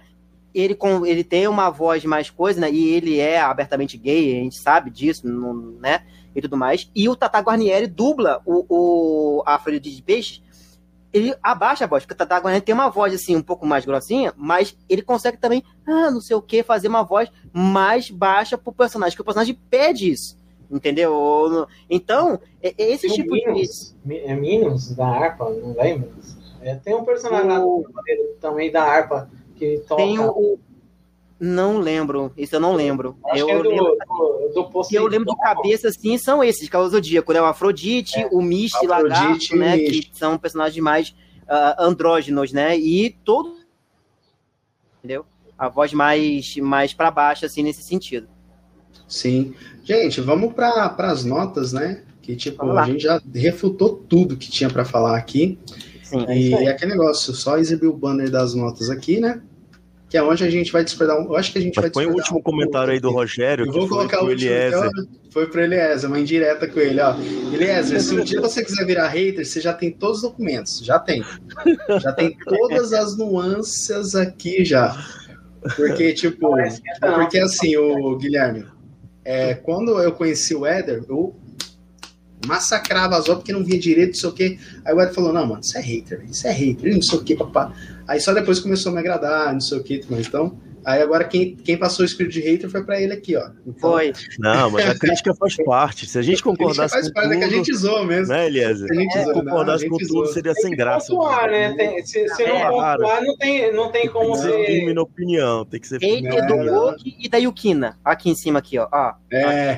Ah, e eu, eu ainda não falei de uma personagem ainda da bruxinha que faltou. Eu senti falta. Ah, não! Senti falta. Senti tá falta botando, da, botando. da vassoura Deixa da bruxinha. em paz. Deixa botar. Ela, Mas eu gostei, cara, a mudança do, do da vassoura para o barco, porque faz muito mais sentido, porque ela é o que seria um ceifeiro. Sim. E ela ajuda a atravessar o rio. Então Exato. o barco faz mais sentido do que a vassoura. Mas eles podiam ter feito os dois conversando voando, ia ser legal se eles tivessem feito. Ô, Jonathan, só, só rapidinho, tá? Pra não poder enrolar demais, só rapidinho. Ô, Guilherme, você imagina o desconforto que é sentando numa vassoura? Voando. não quero nem imaginar. Não quero imaginar. Assim, tipo, sentando uma bicicleta, imagina um cabo de madeira voando durante muito tempo, cara. Ó, e eu achei legal, tipo, do quando ela leva o Yusuf para aquele portal lá, lembrou muito, sabe qual? O você é professor de que matéria, o Guilherme? Que matéria Biologia. É, Biologia. Com... Biologia, é. sim. Trabalho é, com evolução e genética. É, genética. Lembrou muito, sabe o quê? Tipo, quando ela leva um Yusuke para ir pro Coema, e faz o negócio ali do barco, lembrou muito a embarcação do Caronte, na mitologia grega, assim, ficou muito algo meio sim, sim. ceifeira, assim, ah, ficou uma referência, entendeu? Que travessa se... mortos, né? Travessa, então. Que Caronte, mais significativo de travessia, né, para o mundo dos mortos. Ficar, Exato, mundo espiritual. Sim. E o Portal lembrou um pouco, não sei se vocês gostam, eu assisti até a quinta temporada, eu quero ver se eu termino o Bleach, quando eles abrem um portal para o mundo espiritual, aí assim abre com. Ah, sim, sim. Bleach é uma. Ah, para quem não conhece. É... ó, os dois aqui, dica, ó. Os dois, os dois, os dois aqui. O Eder tem vídeo de, de Bleach, o Eliezer curte também, então. Aqui, ó. Tá em casa. É muito bom, muito bom. Assisti cinco temporadas, assim, rápido. Sim. Eu vou dar duas notas. Se tu me permite começar Não, vai. das notas. Vamos, vamos para as notas aqui agora, exibir o banner aqui, vai. Como, como, Não, deixa, como... deixa eu falar minha nota, assim, só para a gente iniciar a ordem dos quadrados aqui. Cara, é assim. É, eu sou muito, eu gostei muito do live action, assim, ambiente urbano me conquistou pra caramba, assim, deu mais dinamismo. Mas assim, tem pontos ali no roteiro que poderiam ser melhor trabalhados. Eu sei que o anime é material tem seus defeitos, sim, mas poderia ter adicionado mais uns minutos para explorar mais as políticas daquele torneio, o background do Toguro e não sei o que, dessa relação, sabe? Então sei que adiantaram muita coisa. É, pô, queria ver a, as biritas, né, ali da, na, na, casa ali do Sul, sabe, com o drama de alcoolismo lá que o Eder falou muito. Eu achei que só faltou pontos ali que poderiam agregar mais para a motivação do Sul que dele ser um cara importante. Então, assim, não, é, eu sei que tem muitas adaptações que a gente critica muito, mas eu acho que foi mais um acerto para a Netflix, assim. Eu sei que a gente tem muita crítica e tudo mais, mas, cara, para mim, velho, essa, esse live action, ele só não é 9 por conta desses defeitos que a gente pontuou. Então, para mim, ele é uma nota 8,5 de 10, assim, que eu gostei muito. É mais um acerto para Netflix, e sim, é uma produção 100% oriental, não é ocidental e ser uma produção 100% oriental, os créditos, cara, é o Coema narrando o que, que aconteceu no prólogo, cara. Eu achei que iria ser o um narrador, não, é o próprio Coema, sabe? Eu gostei muito dele citando, fazendo um resumo ali, eu gostei muito. O, eu gostei muito dessa sacada de prólogo, de iniciar o episódio, tem um prólogo, tem um arco fechado, gostei muito. Então, por isso que para mim é um 8,5 de 10. Agora vai lá, Eliezer, de 0 a 10 o porquê. Então, é, vou primeiro, antes de falar a nota, né, falar os motivos. É, que nem eu mencionei, quando eu, quando eu faço ponderações ou, ou pontuações, né, quando eu faço esse tipo de coisa, não é para dizer que a obra é ruim, é ao contrário, é algo que eu sinto falta ou algo que eu vejo que eles colocam e de repente eles podiam tirar de um lado e colocar em outro, como se fosse um tira, tira, gasta menos dinheiro com isso e investe nisso aqui que é mais importante, pelo menos no anime era importante, seria só trazer para a obra que ficaria importante também. Mas é, eu gostei, cara. O plot principal ficou perfeito, os personagens ficaram perfeitos. Uma coisa que eu peço muito em qualquer obra que eu vou assistir é emoção. Se eu não sentir emoção, não vale. Se eu não sentir nenhuma emoção, tipo, eu assisto, eu não tenho raiva, eu não tenho alegria, não tenho nada, não vale. É, inclusive, a última live que eu fiz com o Jonathan sobre um desenho, eu falei que faltou emoção no desenho, porque eu não senti Scott nada. Pilgrim. É, isso, eu não, não senti nada, assim. E na, já no Yu Hakusho, eu consegui sentir a emoção, o drama dos personagens, cada sentimento que os personagens tinham, eles conseguiram trazer à tona.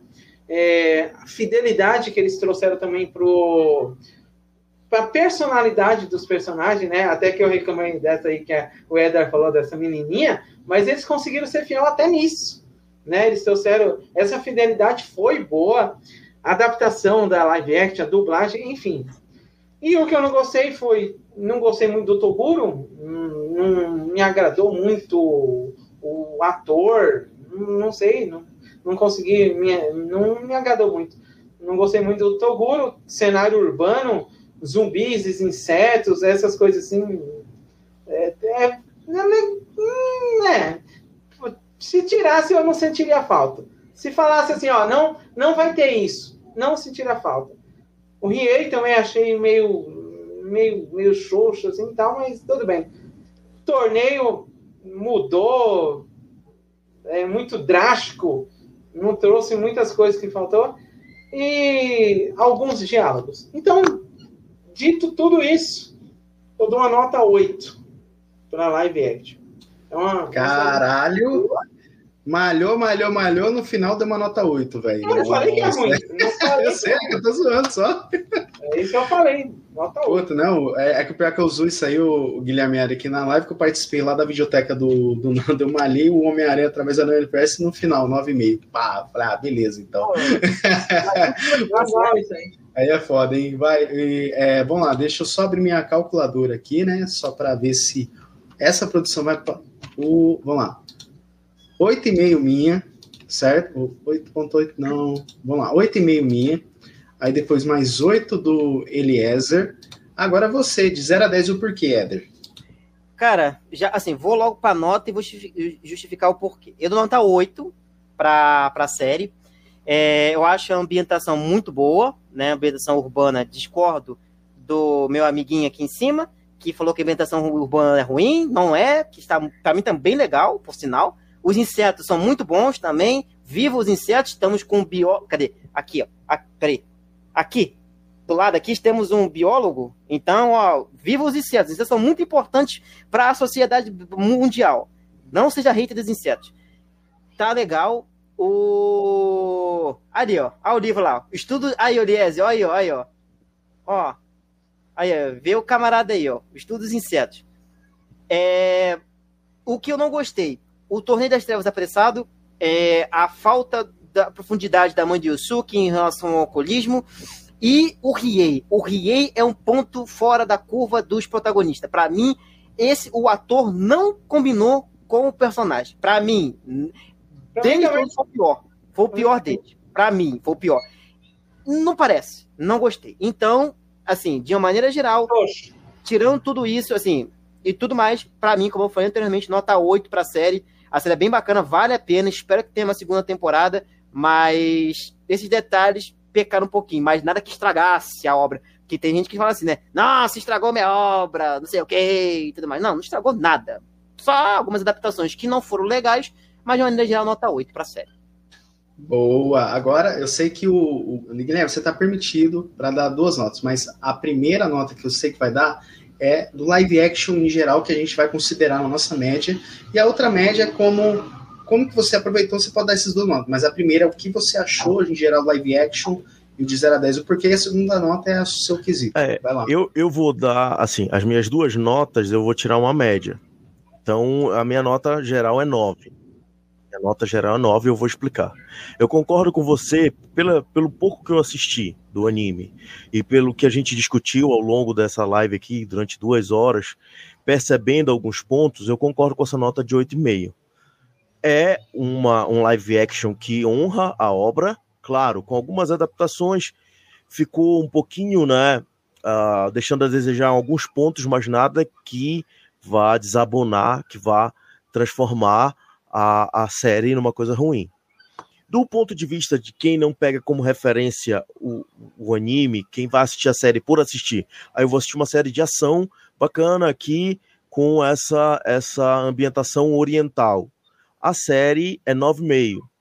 Justamente porque eu achava que ela poderia ter mais episódios, mesmo assim o roteiro para poder explicar melhor um, um dos pontos foi aquele da Genkai lá, que só fica é, é, subentendido pela foto e pelo diálogo, mas podia ter uma explicação um pouco maior para o próprio roteiro do live action, independente do que acontece no, no, no, no mangá e no anime. Então, alguns pontos que poderiam ser mais explorados, e se colocassem três mais episódios, daria para trabalhar melhor essa parte a título de roteiro. Então, a minha nota analisando somente a série Netflix, eu daria 9,5. Então, entre 9,5 e 8,5, aí eu fico com a média 9 para a série. Então, vale Boa. muito a pena assistir, tá top demais e, e recomendo.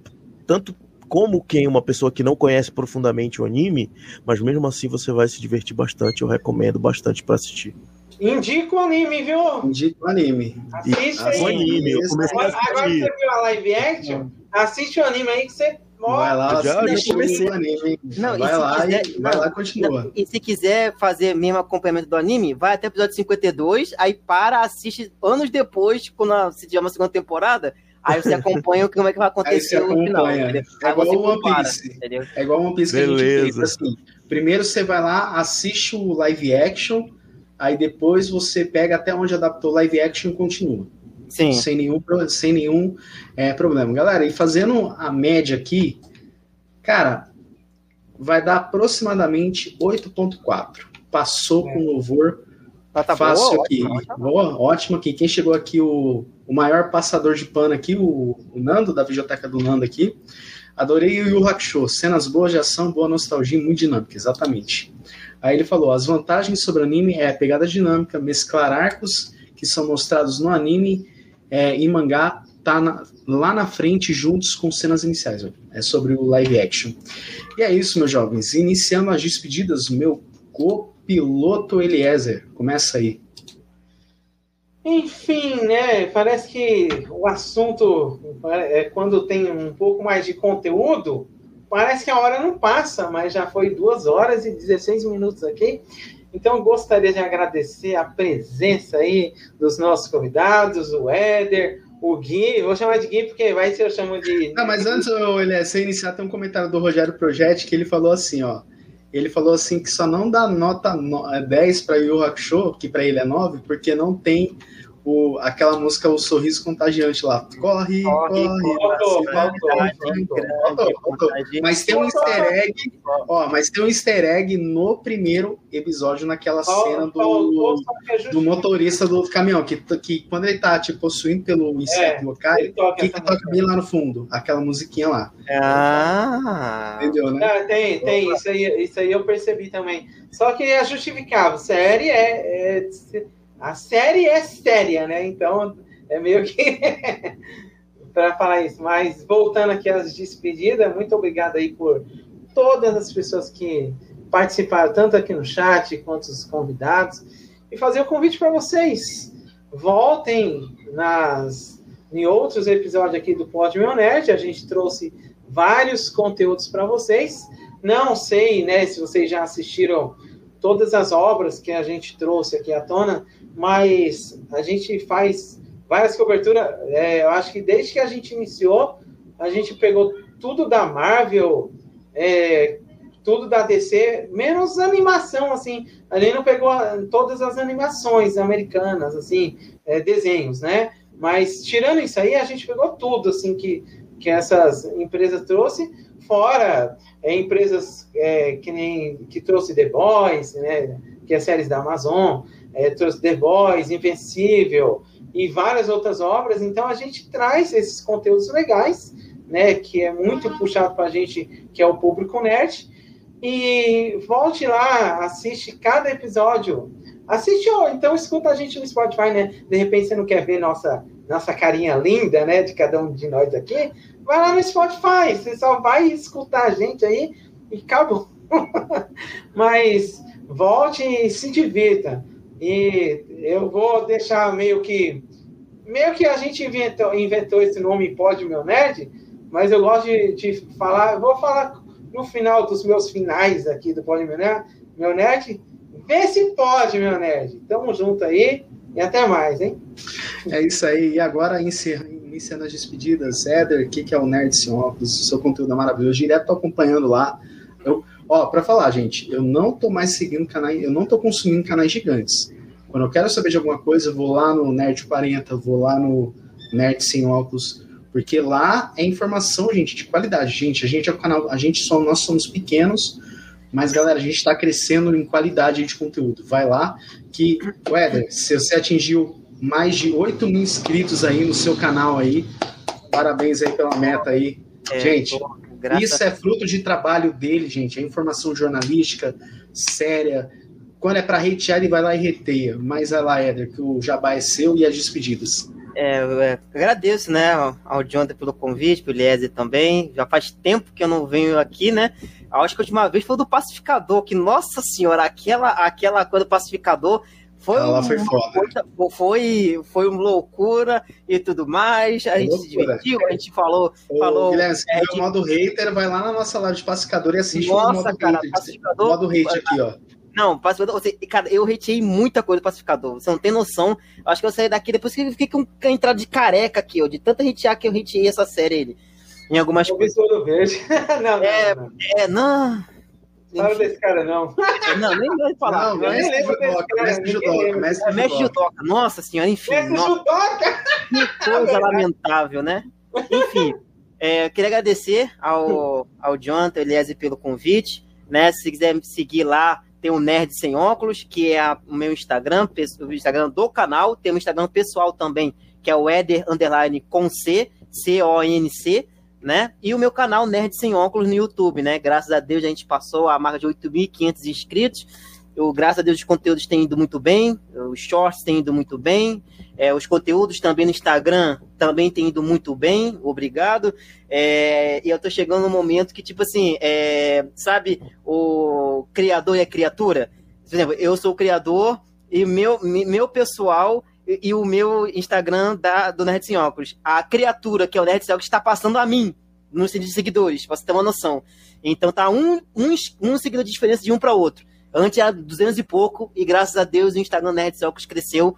Eu tenho que agradecer a cada um, né, por, por esses objetivos alcançados, e a gente sempre tenta evoluir cada vez mais, né? Então, muito obrigado pela, pela participação, pelo convite. Espero estar em outras outras produções aqui com vocês. E é sempre um prazer estar nessa, nesse papo, conversando aqui, que a gente nem viu hora passar. Só uma, um diálogo entre Mais de duas horas a gente não viu. É, um diálogo entre amigos, entre pessoas que gostam do mesmo assunto. E quando a gente gosta do mesmo assunto, filho, o assunto vai embora. Se deixar, a gente vareta a madrugada conversando. Então, agradeço a cada um de vocês. Prazer, Guilherme, por conhecê-lo.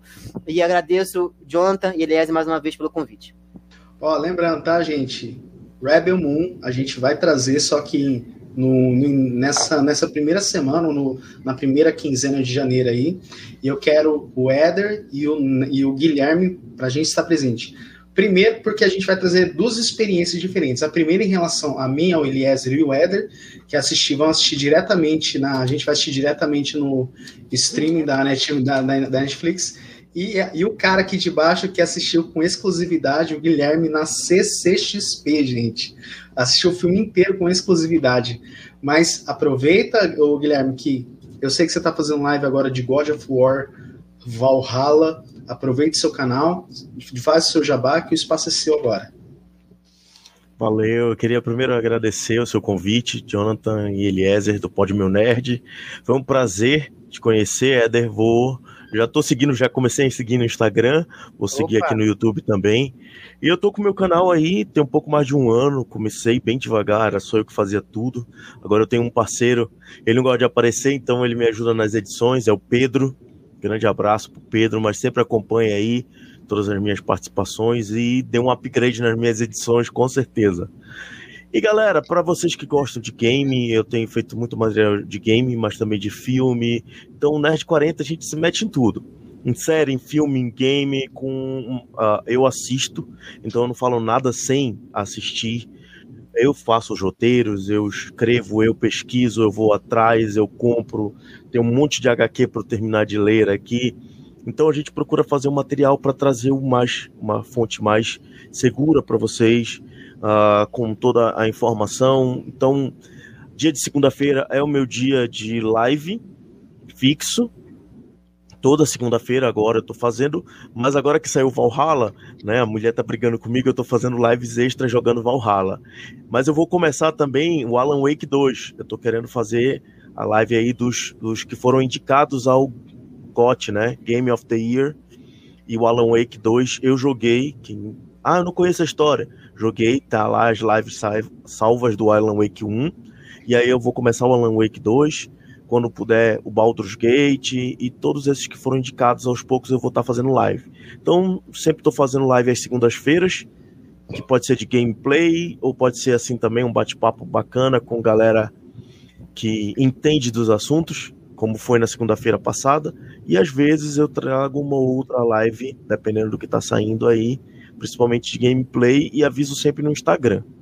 Então a gente está com um pouco mais de. tá com 1.090 inscritos.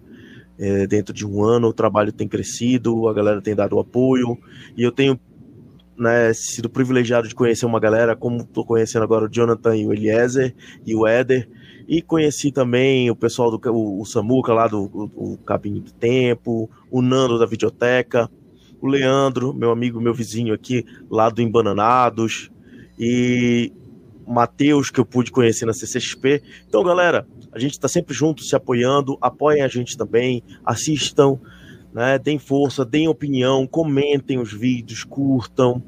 O Rogério, um grande abraço, está sempre aqui também participando com a gente, projeto. E eu vou trazer essa semana um vídeo sem spoiler, é claro, do Rebel Moon, antes de sair. Eu vou dar um pouco das minhas impressões gerais do que eu assisti do filme. E vou fazer um sorteio pelo meu Instagram dos brindes que foram dados na sessão, brindes exclusivos da CCXP do filme. Então a galera aí que está assistindo, que quiser esses brindes, vou mandar para qualquer lugar do Brasil. Fiquem ligados aí. E vão vir mais né, estreias aí. Então a gente vai estar tá fazendo Aquaman 2, Percy Jackson vai sair, nós vamos ter o próprio Rebel Moon, depois eu vou fazer aqui sair a série com spoiler, então tem muita coisa bacana para o ano que vem. Então, galera, material é o que não falta para a gente discutir. Muito obrigado mais uma vez pelo convite e fica o meu forte abraço a todos que estão assistindo essa live os meus novos amigos aqui.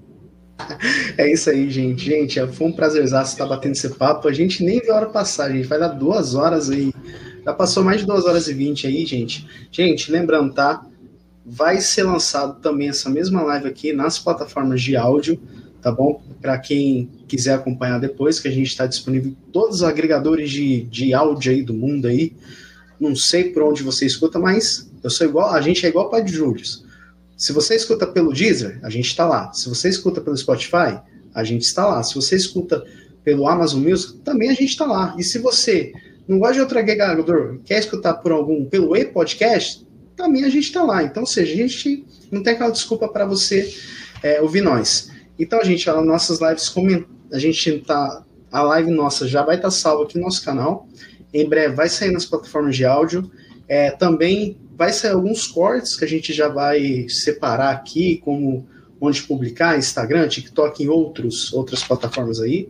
Segue o Nerd Sem Óculos, seguem o Nerd 40, são conteúdos, gente, que eu tô, a gente está lá acompanhando consumindo, porque é igual que o Rogério Projetti falou aqui nos comentários, gente.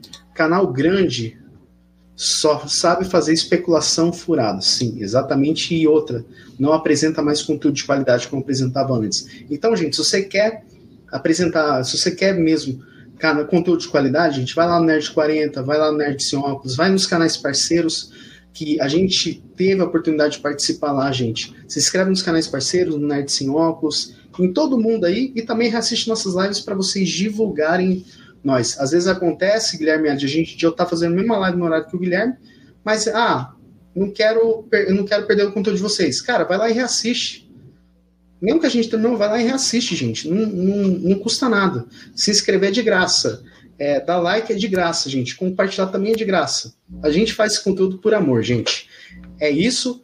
Rebel Moon, a gente vai trazer em 2024, provavelmente na última semana de dezembro, nós vamos trazer o Aquaman 2. A gente está vendo ainda a data. E é isso, gente. Fiquem bem, fiquem com Deus e tchau, tchau, pessoal. Até mais. Falou, galera. Valeu. Falou, gente. Até mais.